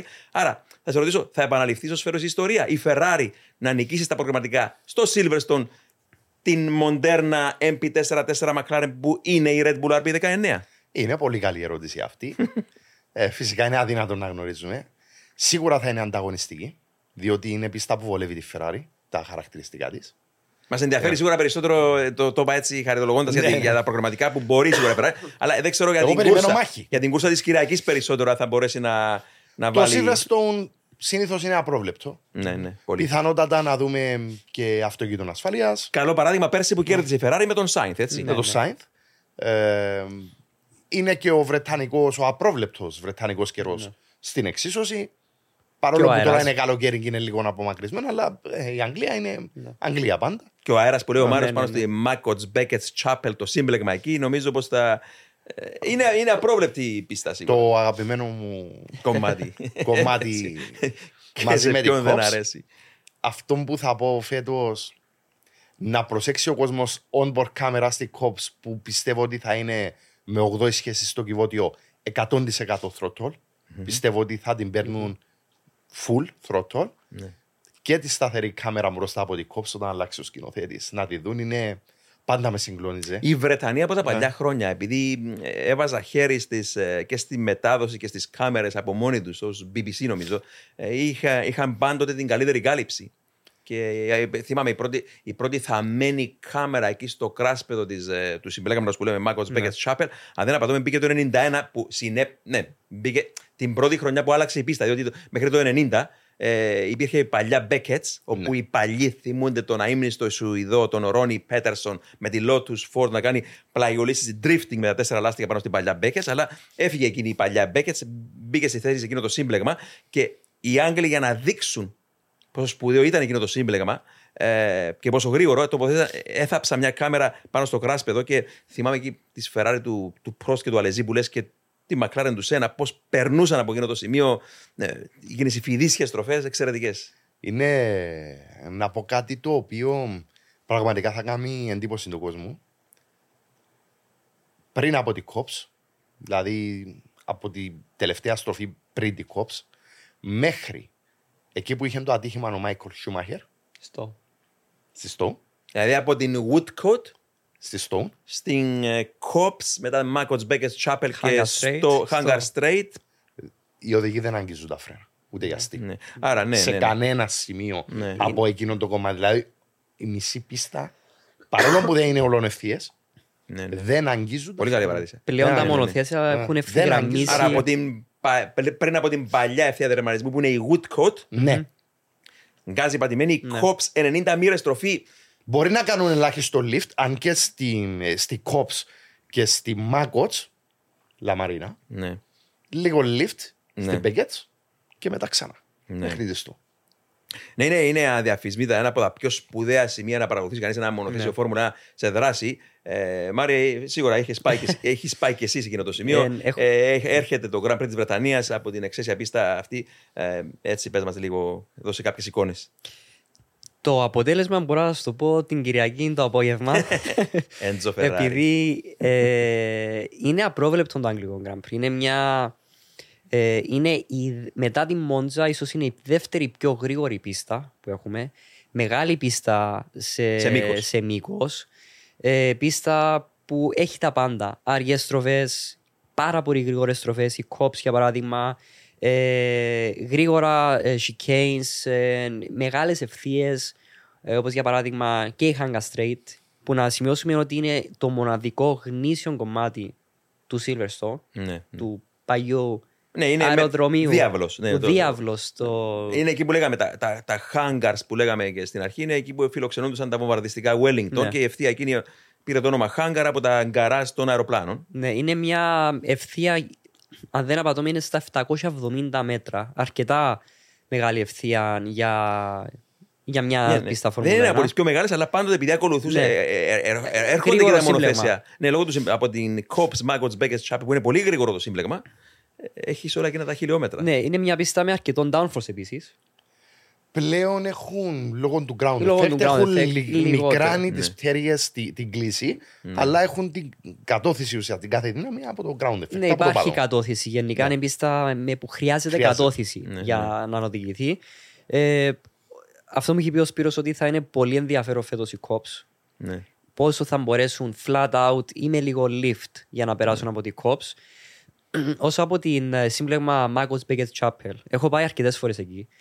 Είναι μετά την Όρους, την είσοδο της Όρους. Θέλω να πω ότι είναι ίσως η καλύτερος τόπος Ναι. κάποιος να δει έναν αγώνα Grand Θα Prix συμφωνήσω, ναι. να δει, ε, σημαντικό είναι η ταχύτητα που φέρνουν στην είσοδο της Μάκοτς, τρομερή ταχύτητα που φέρνουν τα μονοθέσια και είναι πάρα πολύ ενδιαφέρον να δουν τις διαφορετικές γραμμές που έχουν όλα τα μονοθέσια στην έξοδο της Beckett's. Ναι. Ε, δια- επειδή υπάρχει ένα general admission area εκεί στο συγκεκριμένο σημείο, υπάρχει μια κερκίδα Από την εξωτερική πλευρά της πίστας ή την εσωτερική από μιλάς; την εξωτερική πλευρά της πίστας Ναι, ναι. που υπάρχει κερκίδα στην Beckett, άρα ο κόσμος μπορεί να σταθεί στην είσοδο της ε, στη Magots, που μπορείς εύκολα να δεις όλη την είσοδο, μπορείς να δεις τα αυτοκίνητα που έρχονται από τη COPS Ναι. Με την 80 ταχύτητα πώς κατευθύνονται στην είσοδο της, Μα- της Magots και επίσης υπάρχει ένας αρκετά μεγάλο general admission στην έξοδο, ε, της, ε, στην έξοδο του συμπλεγματός ναι. που μπορείς επίσης να δεις και την, και την Hanga Straight μέχρι να πάντως- φτάσεις στο συστό. Το πιο συγκλονιστικό κομμάτι που έζησα προσωπικά, δηλαδή εκεί που λες από την εξωτερική πλευρά που είχα καθίσει περίπου το 1995, όταν μπήκα στο Βρετανικό Grand Prix, ε, έχεις την περίφραξη να φράσει κάπως την όρασή σου, αλλά το 2013, όταν έκανε ο ευτύχιος Έλληνας, οδήγησε την Μαρούσα Φόρμουλα 1 το μονοθέσιο, επειδή μπήκαμε εκεί με τον κάμεραμαν κάπως. Ε, παράνομα στην ουσία, μέσα στην πίστα και είναι συγκλονιστικό, παιδιά, να βλέπεις τη μύτη εκεί πώς έρχεται απέναντι σου και πώς στρίβει. Έχουμε την πιο γρήγορη α- αλλαγή κατεύθυνσης στον κόσμο εκεί. Αν υπολογίσω ότι από αριστερά, δεξιά και ξανά αριστερά, δεξιά, πουθενά αλλού στον κόσμο νομίζω δεν καλείται ένα μονοθέσιο φόρμουλα να αλλάξει τόσες πολλές φορές με τόση ταχύτητα απανοτά κατεύθυνση Σπύρο. Και τόσα πολλά G συνεχόμενα, Ναι. διότι αυτό που βλέπουμε με τα μαχητικά αεροπλάνα, τα 9G και τα 8G, είναι και αναλόγως στα δευτερόλεπτα. Δηλαδή, 5G, συν 5G, συν 5G, συν 5. Δηλαδή, μιλάμε για 20G μέσα σε 3 δευτερόλεπτα. Και από όσους συνεχόμενους γύρους, εντάξει, οι Ναι. πιλότοι των μαχητικών αεροσκάφων φορούν στολές anti-G, Ναι. αν τις ονομάζω σωστά, τέλος πάντων, που προσπαθούν να, να, φέρουν, να, να ξαναμεταφέρουν το, το, το αίμα προς τον εγκέφαλο τέλος πάντων από τα κάτω άκρα. Ενώ οι πιλότοι Φόρμουλα 1 σίγουρα δεν έχουν στολές Ναι. anti-G και α- γι' αυτό είναι μαρτύριο εν μέρει το στρες στο πιλωτήριο, ειδικά τα παλιά χρόνια γιατί υπήρχαν τρομεροί κραδασμοί στο πιλωτήριο, πολύ περισσότερο από ότι σήμερα. τώρα. Ήταν πραγματικά πιλότοι αυτοί που τους βάφτισαν πιλότους το 1906 στη σικελια σίγουρα ήξεραν, ήξεραν τι έλεγαν. Ε, αυτό με το. είναι μια πολύ ωραία ιστορία από παλιά. Ε, επειδή κάποιοι διαφωνούν τέλος πάντων. Κάποιο παιδάκι είχε ένα ατύχημα στην Ιταλία και ήταν σε κόμμα. Και ο γιατρός είχε μπει στην οικογένεια ότι πρέπει να μιλούν για να μείνει ο εγκέφαλος ζωντανός ή να αφυπνίζεται από τις λέξεις κτλ. Το έμαθε ο Άιρτος Σένα, συγκινήθηκε πάρα πολύ και είχα γράψει, είχαν ηχογραφήσει τον Άιρτος Σένα που έλεγε Γεια σου, είμαι ο Άιρτος Σένα, είμαι πιλωτήσιμη στα Ιταλικά, το Ναι, πιλότος ναι, ναι. της Φόρμουλα 1. Και έπαιζε το παιδάκι ξύπνησε. Γι' αυτό κάποτε που τους κρίνουν να είναι πιλότοι, Ναι. Πολύ πολλέ σ- ευαισθησίες ναι. έχουν. Είναι πολύ σπουδαία ιστορία, με έχει συγκινήσει Εξαιρετικά πάρα πολύ. συγκινητική ιστορία και σίγουρα είναι αυτό που ήταν ο Άιρτον Σένα, σίγουρα πολύ ευαίσθητος με τα παιδιά και της δικής του χώρας, της φαβέλας της Βραζιλίας. Βοηθούσε πάντοτε, έκανε και το ίδρυμα. Ναι. Αλλά, παιδιά, μιλώντας για την εξαιρετική και απρόβλεπτη όσον αφορά αποτέλεσμα πίστα του Σίλβεστον και τα παραδείγματα μιλώ από μόνα τους, μια από τις πιο τρανταχτές σταριστικέ, με τις οποίες θα πάμε μεταφορικά μιλώντας, κάποιοι θα είναι εκεί. Ε, μεταφορικά μιλώντα, θα είμαστε όλοι εκεί, ε, στο Silverstone αυτή την ε, Κυριακή. Ε, η Red Bull Racing έχει να κερδίσει το Βρετανικό Grand Prix στο Silverstone από το 2012 με τον Mark Webber. Πάει αρκετός καιρός. Είναι εναντίον της Ιωνή, θεωρητικά μιλώντας, και θα είναι, θα είναι, σίγουρα θα θέλει να κερδίσει φέτος μετά από τόσα πολλά χρόνια η Red Bull. Αλλά για να δούμε αν η παλιά, ε, νομίζω πως η παλιά καλή πίστα του ε, Northamptonshire θα έχει τον τελευταίο λόγο. Θα έχω το, ένα, το βλέμμα μου στραμμένο και στον άλλο αγγλικό γίγαντα της Μακλάρεν. Ωραία. Ώρα να μιλήσουμε για McLaren λοιπόν. Ξεκίνησαν σοβαρές τροποποιήσεις πάνω στο μονοθέσιό τους, οι οποίες θα ολοκληρωθούν μέχρι το Grand Prix της Ουγγαρίας. Ήδη, οδεύουμε, ήδη διανύουμε αυτή την περίοδο που η McLaren εμ, έχει υποσχεθεί πως θα αλλάξει το κάθε αεροδυναμικό κομμάτι που βλέπουμε πάνω στο μονοθέσιο. Άλλη μια φορά μπαίνει pole position η δουλειά που κάνει ο Πίτερ Προδρόμου. Ε, Σπύρο, Πολύ περήφανος για το Πίτερ Προδρόμου. Είναι πολύ δύσκολο μέσα στη σεζόν να κάνουν οι άλλοι ένα βήμα ή να κάνεις τρία. Διότι η Μακλάρεν μπορεί να κάνουμε και περισσότερο από τρία βήματα. Ε, μια ομάδα που τη λατρεύω, την ελάτρευα από τον καιρό που υπάρχω, τη Μακλάρεν. Ήταν και η πρώτη ομάδα που είχα μάθει μαζί με τη Ferrari. Οι αλλαγές που έκανα φαίνεται να δουλεύουν. Ό,τι βλέπουμε πάνω στο μονοθέσιο ότι έχουμε οπτική επαφή έχει αλλάξει μέχρι και για τα καλυμματα των τροχών, αν δεν απατώμε. Τα είδα λίγο διαφορετικά από τις άλλες φορές. Είναι πολύ ευχαριστώ η, η Ιωνή που πάει το πράγμα. Φυσικά δεν μπορούμε να κρίνουμε από έναν Grand Prix μόνο. Θα περιμένουμε να δούμε σε αντιπαραβολή με τον Όσκαρ Πιάστρη να συγκρίνουμε κατά πόσο θα πάει το πράγμα. Είμαι πάρα πολύ αισιοδοξό διότι έχουν ακολουθήσει μια πεπατημένη όπως τις μεγάλες ομάδες που αποδεδειγμένα δουλεύει αεροδυναμικά ο σχεδιασμός αυτός. Μακάρι να συνεχίσει. Χρειαζόμαστε τη Μακλάρε δυνατή. Τώρα τρέχουν και στο σπίτι τους. Να μας πει και ο Μάριος που ήταν στη Μακλάρε πώς νιώθει η ομάδα όταν βρίσκεται στο Σύμβεστο.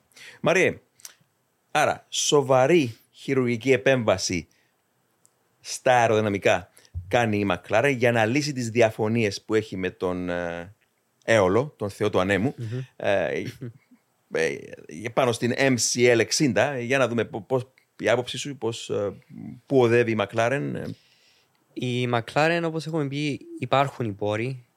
Έρχεται νέο wind tunnel. Είχαμε πει ότι είναι στην ε, διαδικασία του λεγόμενου commissioning να ελέγξουν στο wind tunnel που χρησιμοποιούν τη Toyota στην Γερμανία, τι μετρήσεις παίρνουν, σε τι, αν βγάλουν τις ίδιες μετρήσεις με το wind tunnel που έχουν στο walk για να ξέρουν ότι είναι σε ένα στάντο που μπορούν να έχουν μια αυτοπεποίθηση ότι παίρνουν. Έρχεται ο σωστός συσχερισμών δεδομένων μεταξύ αεροσύραγγας και πίστας. Ακριβώς. Έχουν καινούργιο simulation. Να πιστώσουμε ότι ο Ανδρέας Σάιντολ από την πρώτη μέρα που ήρθε στη McLaren ανάφερε στον Ζακ Μπράουν ότι χρειάζεστε wind tunnel και νέο simulator. Ο Ζακ Μπράουν, όπως έχω πει ξανά, είναι ό,τι καλύτερο έχει η McLaren. Μετά από τη ρήξη που είχε η McLaren με Ρον Dennis είναι το καλύτερο άτομο που έχουν φέρει στη McLaren γιατί κάνει τη δουλειά του CEO όπως πρέπει να κάνει δουλειά CEO. Η κουλτούρα της McLaren είναι η ίδια. Ο Ζακ Μπράουν δεν έχει αλλάξει καθόλου την κουλτούρα της McLaren. Αλλά η δουλειά του ως team principal είναι ότι έχω τους καλύτερους τεχνικούς σε ένα flat structure που υπάρχει άμεση επικοινωνία με όλους χωρίς κάποιος να έχει περισσότερη βαρύτητα στο λόγο του από τον άλλο. Εξού και έχουμε πλέον τον ε, Πίτε Προδρόμου να έχει ε, την ίδια βαρύτητα μαζί με έναν Αντρέα Στέλλα για παράδειγμα που φαίνεται πλέον επιρροές και του Πίτε Προδρόμου πλέον στην κατευθύνση του Benny και η δουλειά του Ζακ Πράου είναι καθαρά εγώ θα φέρνω τους σπόρους για να κάνω τις επιθυμίες σας πραγματικότητα. Αυτό είναι η δουλειά ενός team principal. Ε, η McLaren φαίνεται ότι είναι κάνει σωστά βήματα. Δεν μπορούμε να κρίνουμε από έναν Grand Prix. Ε, πλέον είμαστε μόνο στο 50% των upgrades. Ναι. Παραμένει ακόμη ένα 50% που θα έρθει διαδοχικά. Έχουν φέρει το 50% των uh, τροποποιήσεων μέχρι την Αυστρία μέχρι που κατά ψέματα μαζί με την Βαρκελόνη. Η Αυστρία βόλεψε και λίγο ναι, ναι. τα χαρακτηριστικά του μονοθέσιου. Αλλά καθώς βελτιώνεται, ευελπιστούμε ότι θα, θα τη δούμε και σε άλλες πίστες. Να πω κάτι. Θα τα βάλουμε τη Mercedes και την AMR. Ναι, αυτό βλέπω και Θα τα βάλουν ναι. μαζί τους. Θα φτάσουν το επίπεδο τους. Δηλαδή εκεί το βλέπω. Και το θα είναι άλμα μεγάλο αυτό. Ναι, ναι, ναι. Αλλά είναι αυτό που, που είπαμε στο προηγούμενο podcast. Βάζουν σιγά σιγά τις βάσεις για το μέλλον, αλλά οι καρποί ξεκινούν από τώρα σιγά σιγά. Και παιδιά, ο Λάντο Νόρις είναι φοβερός πιλότος. Ναι, ακριβώς. Ε, θέλω να κληρώσω ότι έχουμε δει ένα 50%. Θα δούμε περισσότερα upgrades στο Silverstone, περισσότερα στην Ουγγαρία, γιατί ένα μονοθέσιο όταν λέμε άκρη στη Φόρμουλα 1, λέμε για ότι είναι πολύ εμφανές. Δηλαδή, ένα μεγάλο πτυρίγιο, site πώ να αλλάζουν, αλλά διαδοχικά γίνονται και κάποια πιο μικρά updates στην ναι. ομάδα. Απλά δεν είναι ίσως να είναι πολύ εμφανή στα μάτια ναι, εμάς. Ναι, ναι, ναι, ε, η Φόρμουλα 1 θέλουν να φέρουν upgrades σιγά σιγά, να, να περάσουν από όσα περισσότερα συμπλέγματα στροφών υπάρχουν για να καταλάβουν τι αεροδυναμικό κρατήμα έχουν. Το Silverstone πιστεύω για τη McLaren, αν τους βοηθήσει ο καιρός, θα είναι ίσως το καλύτερο σχολείο για να καταλάβουν πού βρίσκονται. Ε, στην Αυστρία, ναι, φάνηκε ότι έχουν μια υπεροχή. Φάνηκε ο Λάντο Νόρις να είναι πάρα πολύ ανταγωνιστικός όλο το weekend. Το ερωτηματικό είναι ο ανταγωνισμός της McLaren σε ποιον ποσοστό έρχεται από έναν ταλαντούχο Λάντο Νόρις που ήταν η μέρα του και ποιο ποσοστό έρχεται από τα upgrades. Βλέποντας τη διαφορά από τον Σκαπιάστριν, μπορούμε να δούμε ότι υπήρχε ένα εμφανές ε, ποσοστό λόγω των upgrades. Ναι. Γιατί είχαν τεράστια διαφορά στους χρόνους στην πίστα. Άρα θέλουμε, πρέπει να δώσουμε χρόνο. Δεν μπορούμε Ναι, να βγάλουμε μια αποφασή από τώρα αν η McLaren μπορεί, αλλά φαίνεται ότι οδεύουν σε έναν. Σε έναν... Είναι. Το τρένο έχει μπει πάνω στις Μπαίνει σιγά σιγά πάνω στις ράγες. Ακριβώς. Και βλέπω ότι μέχρι τέλος της σεζόν ναι, ίσως να είναι πάρα πολύ ανταγωνιστική. Πλέον η διαφορά Mercedes, AMR και McLaren πλέον να είναι ε, στα χιλιοστά δευτερολέπτου. Αλλά κάτι πολύ σημαντικό να βγάλω από την Αυστρία είναι ότι η McLaren είχε έναν άμεσο ε, comparison μεταξύ Mercedes και AMR που είναι οι τρεις ομάδες που έχουν κινητήρα Mercedes. Άρα το τι έχουμε δει στην Αυστρία για την McLaren μπορούμε να πιστώσουμε ότι δουλεύουν τα upgrades γιατί ήταν head to head, να το πούμε πολύ απλά, με όλες τα, όλα τα μονοθέσια Mercedes. Άρα ήταν μια πολύ σωστή σύγκριση Ναι, ναι, ναι. γιατί τρέχαν όλοι με το ίδιο κινητήρα. Εξαιρετική παρατήρηση, Μαριέ. Και Σπύρο, το ένστικτο μου με οδηγεί κάπου αλλού εμένα έτσι όσον αφορά τον ίδιο τον Νόρις. Σιγά σιγά καθώς η ομάδα μεταλλάζει εκείνη την MCL 60 McLaren, την προσαρμόζει ίσως και στα μέτρα του, αν θέλετε, νούμερο ένα πιλότου που κάνεις τι απαιτήσεις. Και σιγά σιγά αυτό που λέω με τον ένστικτο μου είναι ότι βλέπω τον Νόρι να ανεβαίνει και ο Όσκαρ Πιάστρη, κάνω λάθος, δεν ξέρω, τελευταία έχει, έχει γλιστρήσει αρκετά πίσω. Ναι. Στην αρχή της σεζόν ήταν πιο μπροστά. σω αυτές οι αλλαγές που κάνει η McLaren, λογικά είναι αλλαγές που ζητά ο νορι Άρα και σωστά κάνει η ομάδα. Καλά, καλώ, ενώ να πάει με τον πιο έμπειρο πιλότο. Άρα πώς το βλέπεις αυτό εσύ; Σίγουρα οι αλλαγές όταν είναι μεγάλες, όπως αυτού του είδους που έκανε η McLaren, δεν μπορεί να ικανοποιήσει και τα δύο οδηγικά στυλ των πιλότων της. Προφανώς θα πάμε με τον πιο έμπειρο. Χαρισματική είναι και οι δύο, δεν το συζητάμε αυτόν καθόλου. Ε, ο Λάντο Νόρις έχει αποδείξει πως αξίζει αυτή, ε, να το πω σε εισαγωγικά ευνοϊκή μεταχείριση, διότι το κέρδισε, θέλω να πω. Δεν τον ευνοούν απλά για να τον ευνοούν. Είναι ο πιλότσο που θα τους βοηθήσει, διότι βρίσκεται και χρόνια πολλά στη Μαχλάρε. Ναι. Έχει μια εμπειρία που θα τους καθοδηγήσει σωστά. Αυτό που μου έκανε εντύπωση ήταν όχι γιατί πήγαν καλά σε έναν Grand Prix, στο κάτω-κάτω σε ένα άλλο Grand Prix μπορεί να μην πάνε. Γενικά η εικόνα που είχε η ομάδα δείχνει ότι βαδίζει σωστά. Είστε έτοιμοι. Μπορείτε να πάτε όπου θέλετε, όποτε θέλετε, ό,τι καιρό κι αν κάνει. Γιατί τα ελαστικά Michelin προσφέρουν επιδόσεις που φτιάχτηκαν να διαρκούν. Ανακαλύψτε τα ιδανικά ελαστικά για εσάς σε εξουσιοδοτημένους μεταπολιτές σε όλη την Κύπρο. Για περισσότερες πληροφορίες καλέστε στο 7777 1900. Με τη σφραγίδα ποιότητας τη CTC Automotive. Και η εμπειρία του Λάντον Όρις μαζί με το ταλέντο του θα τους δείξουν, αν δεν τους δείχνουν ήδη, το φως στο τούνελ. Δηλαδή είμαι πολύ αισιοδόξος για Μαχλάρεν εγώ προσωπικά. Μαρία; Συμφωνώ πολύ με Σπύρο ότι μια ομάδα κατασκευάζει ένα μονοθέσιο για να οδηγηθεί από δύο διαφορετικούς οδηγούς. Το καλύτερο μπορείς να βρεις μια ομάδα είναι Συγγνώμη, δύο... ε, εδώ μια μεγάλη παρέθεση. παρέθεση ενώ μεγάλη όσον αφορά τη σημαντικότητα της. Μαρία, μπορείς να εξηγείς όμως ένα μονοθέσιο Φόρμουλα 1, δεν κάθεσαι μέσα όπως κάθεσαι σε ένα επιβατικό αυτοκίνητο, το φοράς στην ουσία. Και ε, ε, δε- δεν μπορεί να είναι ποτέ ένα μονοθέσιο το ίδιο, να το αντιλαμβάνονται και οι δύο πιλότοι με τον ίδιο τρόπο. Είναι ε, σίγουρα εξελίσσεται, όπως είπες, είναι ένας ζωντανός οργανισμός. Μέρα με τη μέρα αλλάζει ένα μονοθέσιο. Ναι. Ο Νόρις σίγουρα θα το νιώθει αυτό να μπαίνει σιγά σιγά εντός εισαγωγικών γάντι στο σώμα του και ο Πιάστρη θα το νιώθει λίγο πιο άβολο, έτσι. Ναι, επειδή ένα μονοθέσιο Φόρμουλα 1 οδηγείται με όλες τις αισθήσεις. Vibrations, θερμοκρασίες, πιέσεις, τα πάντα.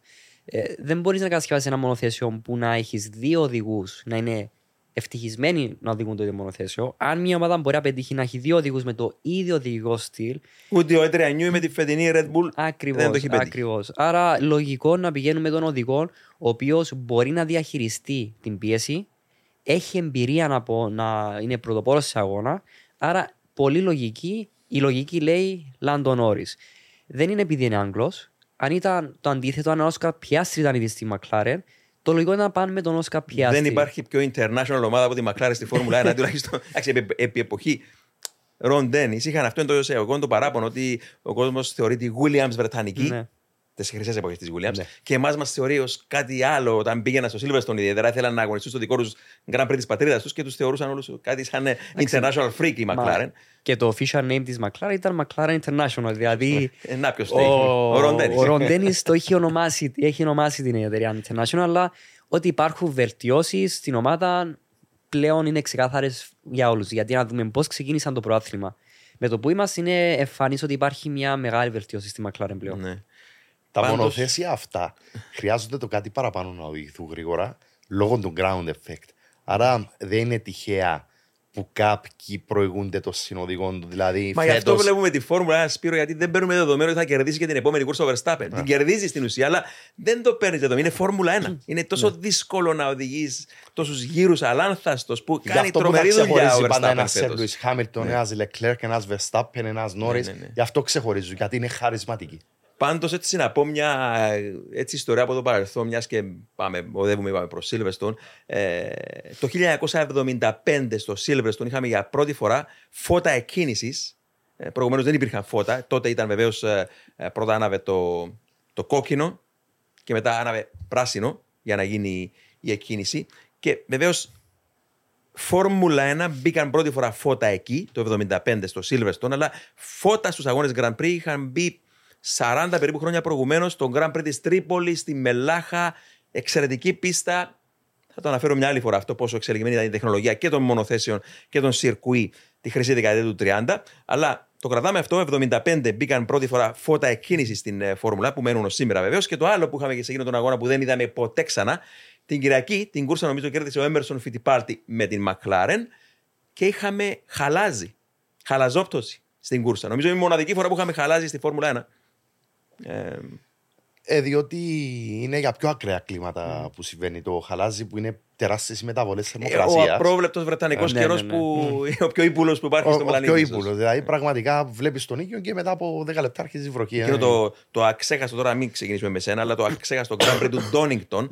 Ντόνιγκτον το 1993 έκαναν το λάθος οι Βρετανοί, η, η, η Φόρμουλα 1 να, κα- να κάνει αγώνα στη Βρετανία τον Απρίλιο και κρατούσα εκείνη τη μέρα, άκουγα την κούρσα από το ραδιόφωνο και κρατούσα το σημειωματάριο μου και παιδιά είχα σημειώσει ότι άλλαξε διάθεση ο καιρός τουλάχιστον 10 φορές. δηλαδή στεγνό βροχή, στεγνό βροχή, στεγνό βροχή και άλλαζαν οι πιλότοι από στεγνά. Σε, ήταν, ήταν ελεύθεροι το να βάλουν όσα θέλουν. Ε, Ναι. ή τουλάχιστον σχεδόν. υ- Υπήρχε κάποιος περιορισμός, αλλά ήταν τέλος πάντων σχεδόν ελεύθεροι. Ε, και, και ήταν, ήταν, ήταν το σημειωματάρι μου το, το έχω μέχρι σήμερα και είναι απίστευτο το πόσες φορές άλλαξε η διάθεση ο, ο απρόβλεπτος βρετανικός καιρός που τώρα το Grand Prix παραδοσιακά είναι τον Ιούλιο, αλλά ποτέ δεν ξέρεις. Ποτέ δεν ξέρεις. Α θυμηθούμε το 8, ε, μόνο που δεν πνίγηκα. Ναι. Το 2008. Νίκη του Χάμιλτον με τη Μακλάρεν το 8. Ε, και τριπλό προσπέρασμα του, διπλό προσπέρασμα του Χάιτφελτ θυμούμε τότε. Είχαν ξεχωρίσει καλή στο βρεγμένο. Ε, βγήκε και ο Ρουπές Μπαρικέλο, αν θυμάμαι καλά, στο άθρο. Τότε με την Ναι, με, κακή την- Χόντα. και- ναι, ναι, με εκείνη την ε, ευγενικά μιλώντας δίστροπη Χόντα που. Ε, Άρα 108 νομίζω. Δεν θυμάμαι αν είναι άρα 108, πάντως θυμάμαι μια πολύ συγκινητική ιστορία πάντως. Ήταν στο βάθρο ο Ρούμπερ Μπαρικέλο, παιδιά, και σ- μιλάμε για αγώνα στη βροχή τώρα. Ναι. Ο Ρούμπερ Μπαρικέλο ήταν άσος Άσος. στο βρεγμένο. Και το πρωινό μιλούσε με το γιο του και ο γιος του ήξερε ότι συνήθως ταλαιπωρείται με το μονοθέσιο και είδε το παιδάκι τους ουρανούς να ανοίγουν και να βρέχει και του λέει: Μπαμπά, θα τα πας καλά σήμερα, του λέει. Και παιδιά, όπως το είπες, τερμάρισε τρίτος πάνω Ναι. στο βάθρο με εκείνη την απίστευτα ε, την, την ε, δίστροπη, λέμε, ε, Honda, που ένας από τους άθλους που είδαμε ποτέ στο Silverstone για όσου ψάχνουν κάτι παραπάνω από απλά να δουν τον νικητή στη Φόρμουλα. 1. Στη Φόρμουλα πρέπει να βλέπεις την ίδια την κούρσα, να δεις και να πεις: Σήμερα μ' άρεσε αυτός, είναι ήρωας. Τέλος πάντων, γιατί κατάφερε με εκείνο που είχε στα χέρια του να πετύχει. Δυστυχώς δεν. Εντάξει, αυτά τα ζήσαμε εμείς σε άλλες εποχές που ήταν οι εποχές που μπορούσε ένας πιλότης να, κα- να κάνει το λεγόμενο giant killing performance, να σκοτώσει έναν γίγαντα με μια σφεντόνα. Το βλέπαμε παλιά στη φόρμουλα αυτό. Δυστυχώς όχι πλέον, γιατί ξέρεις ότι μια, το- μια Αλφα Τάουρη ξεκινά σε αυτό το καλούπι, τερματίζει σε αυτό το καλούπι, λίγο πολύ εκεί είναι τα πράγματα. Δεν, δεν, δεν βλέπεις αποτελέσματα που να πεις ρε παιδί μου, τι είδα σήμερα. Δυστυχώς. Μόνο στα προγραμματικά, κάποτε, αν το επιτρέψουν οι συνθήκες, μπορεί να δούμε αυτό. Μόνο. Ναι, δεν ε, γίνεται άγιος. Επειδή η Φόρμουλα 1 έχει γίνει αρκετά προβλεπόμενη, ο λόγος όμως που έχει γίνει προβλεπόμενη είναι λόγω των κανονισμών. Επειδή όταν στη Φόρμουλα 1 βάζεις αρκετά αυστηρούς κανονισμούς, πλέον χάνεται το παιχνίδι της εξέλιξης αλλά του radical development του λεγόμενου. επειδή παλιά, αν πάμε στι αρχές του 2000, επειδή δεν υπήρχαν πάρα πολύ αυστηροί κανονισμοί, πλέον το development μπορούσε να, μπορούσε να φτάσει στα άκρα. Ναι. Γι' αυτό βλέπαμε αγώνες Φόρμουλα 1 που το ερωτηματικό για όλους ήταν ποιος θα ξεπεράσει τους 800, 900, 1000 ύπου. Μ' αρέσει τα μάτια, άρχισαν να τρέχουν τα σάλια μου. Θες νοσταλγώ απίστευτα γίνει στις εποχές. Ε, πλέον ε, α- αυτό γίνεται πάντα όταν βάζεις αυστηρούς κανονισμούς, χάνεται το radical εξ- εξέλιξη, άρα ο παράγοντας αξιοπιστία που μπορεί να κρίνει όλα τα αποτελέσματα που. Αν δούμε όλο τον Grand Prix Racing, η αξιοπιστία έκρινε όλους τους νικητές. Δεκαετία 30 αυτό που μέχρι λέμε το συχνά ε, του 2000. κόσμου που μπορεί να μην. Ε, Πώς να το πω τώρα, να, να μην βάζει τα πράγματα κάτω από μεγεθυντικό φαγό και να μην οι σχολιαστέ των αγώνων ανά τον κόσμο να μην τα λένε τακτικά αυτά. Αλλά η Φόρμουλα 1 υποφέρει αυτή τη στιγμή από έναν πολύ σοβαρό, όχι τεχνικό κανονισμό. Μιλάμε για τεχνολογία μεν, αλλά από έναν αγωνιστικό Ναι, κανονισμό. Ο ακριβώς. αγωνιστικός κανονισμός είναι που λέει ότι ένας πιλότος πρέπει να βγάλει την φετινή σεζόν με τέσσερις μόνο κινητήρες. Και έκαναν Έβαζαν πόλεμο. τέσσερις κάθε weekend. Ένα την ημέρα. Ακριβώς. Επειδή Ήταν τα- τρεις και τους έκαναν τέσσερις. ήταν τρει. Ναι, ναι, ναι, με- Το διορθώσαμε το φετινό. Ε, με- Φέτος Ναι. τους Τεσ- άφησαν- τε- τέσσερις. αλλά, αλλά έβαζαν ένα την Παρασκευή, ένα το Σάββατο πρωί, έναν έξτρα Σάββατο απόγευμα για προγραμματικά και ένα την Κυριακή για την κούρσα κινητήρα. Και δεν ήταν ότι ήταν απλά φρέσκοι κινητήρες, παιδιά. Ήταν ότι ήταν, ο- από, ο- από αγώνα σε αγώνα ήταν άλλος κινητήρας. Ναι. Ήταν η εξέλιξη με τα λιπαντικά, με τα μέταλλα, με όλα. Ήταν, και βλέπαμε αυτό το παιχνίδι της εξέλιξης και είπαμε πολλές φορές. Ήταν και απρόβλεπτη λόγω αυτού η Φόρμουλα. Ήταν εξαιρετικά απρόβλεπτη και από πλευράς ανταγωνισμού. Από ε, εσύ ως Mercedes έφτανες σε μένα τη Honda, ας πούμε. Και ε, στην προσπάθεια σου όμως να με φτάσεις, μπορούσε κάποια φάση, είπαμε, να, να, να σπάσει κάτι στον κινητήρα και να χάσεις εκεί που πήγαινες πρώτος, δεύτερος και έκανες εκείνο το άλμα. Ε, ερχόταν η αξιοπιστία, σου κόβε το κεφάλι. η όλη πενταετία, ειδικά 2000-2005, αυτό έχει γίνει στη Φόρμουλα 1. Ναι, ναι. Και αυτό, γι' αυτό μας άρεσε η Φόρμουλα 1 γιατί ήταν η εξέλιξη. Γιατί ο, έχω, το έχουμε πει ξανά. Η Φόρμουλα 1 είναι ο κορεσμός το να φτάσεις στα άκρα και το να είσαι να κάνεις το πιο έξυπνο, το πιο τέλειο ε, αυτοκίνητο που μπορεί να υπάρξει. Αυτ, αυτή ήταν η Φόρμουλα 1. Πλέον απλά είναι παγιδευμένη σε ένα budget cap, σε κάποιους κανονισμούς που πλέον έχουν γίνει αγώνες προβλεπόμενοι γιατί βλέπουμε. Ε, γνωρίζ, Ξέρεις- γνω, ε, όπως αυτό που έχεις πει, Υπάρχει περίπτωση, περίπτωση μια Αλφα Τάουρ να κερδίσει το Silverstone. Υπάρχει, αλλά τα ποσοστά είναι πάρα πάρα πάρα πολύ λίγα. Υπάρχει περίπτωση να κερδίσει μια Red Bull; Κατά 99% ναι. Αυτό γίνεται. Μόνο αν πλέον. ξαναρίξει χαλάζει μπορούμε να δούμε την Ακριβώς. Αλφα να κερδίσει τη Red Bull. Αλλά Ακριβώς. Πάντως, πρόσφατα ακούγα έναν προτιμά μείνει ανώνυμος, έναν η δήμονα της Φόρμουλα, που έλεγε ότι και εξαιρετικός πρώην πιλότος και έλεγε ότι η, το ρώτησαν τι, είναι, η- τι πρέπει να είναι η Φόρμουλα.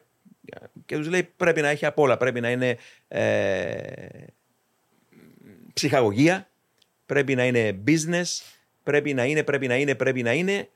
ε, Να ικανοποιεί τους αυτοκατασκευαστέ, λέει, αλλά δεν είπε τη λέξη άθλημα. Παιδιά, η Φόρμουλα 1 είναι αγώνισμα.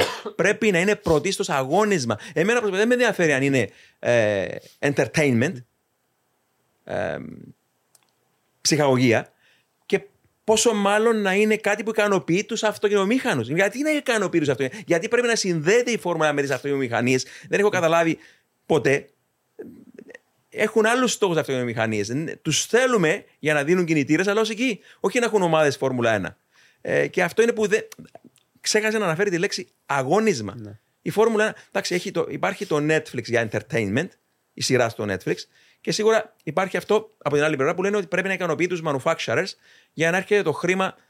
Διότι το, ε, ο θεατής πάνω στην κερκίδα που φέρνει το χρήμα. Μα ο θεατής θέλει, θέλει να είναι αγώνισμα. Να σημειώσουμε ότι η Φόρμουλα 1, οι αγώνες Grand Prix, άρχισαν μόνο με manufacturers. Και αυτή η ιδέα δεν δούλεψε. Ναι, ναι, ναι. ναι. Γι' αυτό ήρθαν οι Ναι, δεν δούλεψε private γιατί ομάδες. πα- ειδικά ανέκαθε μέσα της δεκαετίας του 20, Του- του 20, ναι, και ακριβώς. αρχές της δεκαετίας Του του, πεν- 50, του 50, αυτό του είχε γίνει, 50, ναι.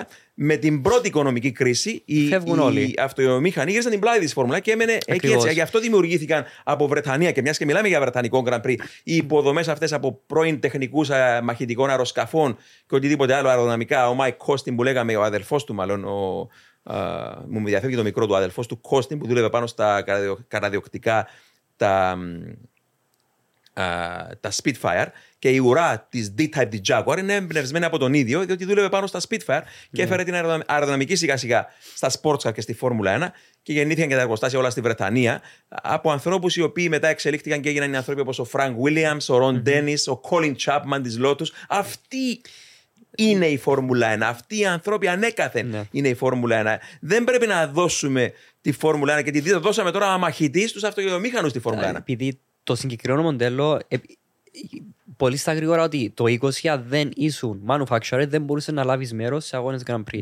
Υπάρχουν Γι' αυτό κάποιε. και, και, και εκεί, και εκεί τη δεκαετία του 20 Ναι. έσωσε την κατάσταση την Bugatti. Γιατί η Ακριβώς. Bugatti ξεκίνησε να, να προμηθεύει, να πουλά στους, αν θέλετε, ευκαράστατου πιλότους Grand Prix της εποχής τα μονοθέσια της και τα διθέσια Ναι. της. Και μπορούσε να, να, να υπάρχει ανταγωνισμός. Έβλεπες, ας πούμε, τον Grid και έβλεπες, ας πούμε, 7 Alfa Romeo και 13 Bugatti και είχες αγώνες Ναι, Grand Prix. ναι. Αλλά το μοντέλο των manufacturers δύο φορές δεν δούλεψε. Δεκαετία του 20, δεκαετία του 50, που άντεξε ένας χρόνο. Ναι, πολύ λίγο. Ένα χρόνο. Μα άντεξε. αναγκάστηκε η Φόρμουλα 1 να πάει σε κανονισμούς Φόρμουλα Φόρμουλα 2. 2. Ναι, 52-53 έτρεχε με κανονισμούς Φόρμουλα 2 η Φόρμουλα για να Ακριβώς. αντεπεξέλθει αυτή τη οικονομική κρίση που έφερε η έξοδος των εμπλεκόμενων αυτοκινητοβιομηχάνων. Όλοι οι Ιταλοί είχαν φύγει. Lancia, ε, Alfa Romeo. Ναι. Είχαν φύγει από Φόρμουλα 1. Είναι απλά η Ferrari. Γιατί ο Έντζο Ferrari ήθελε να κάνει racing. Πλέον θεωρώ ότι είναι η τρίτη απόπειρα Φόρμουλα 1 να φέρει το μοντέλο των manufacturers που εγώ αμφιβάλλω αν αυτό το μοντέλο δουλέψει. Ναι. Θα συμφωνώ μαζί σου, Μάριε. Λοιπόν, μας πιέζει και ο χρόνος, παιδιά. Πρέπει να το κλείσουμε κάπου εδώ. Άλλη μια φορά σας ευχαριστούμε που ήσασταν μαζί μου. Ευχαριστούμε και τον κόσμο και ευχαριστούμε βεβαίως και τους χορηγούς μας, τα ελαστικά της Michelin και την εταιρεία CTC Automotive. Ε, Μέχρι το επόμενο επεισόδιο μετά το Silverstone, ερχόμενη Τετάρτη δηλαδή, οδηγείτε όλοι με ασφάλεια.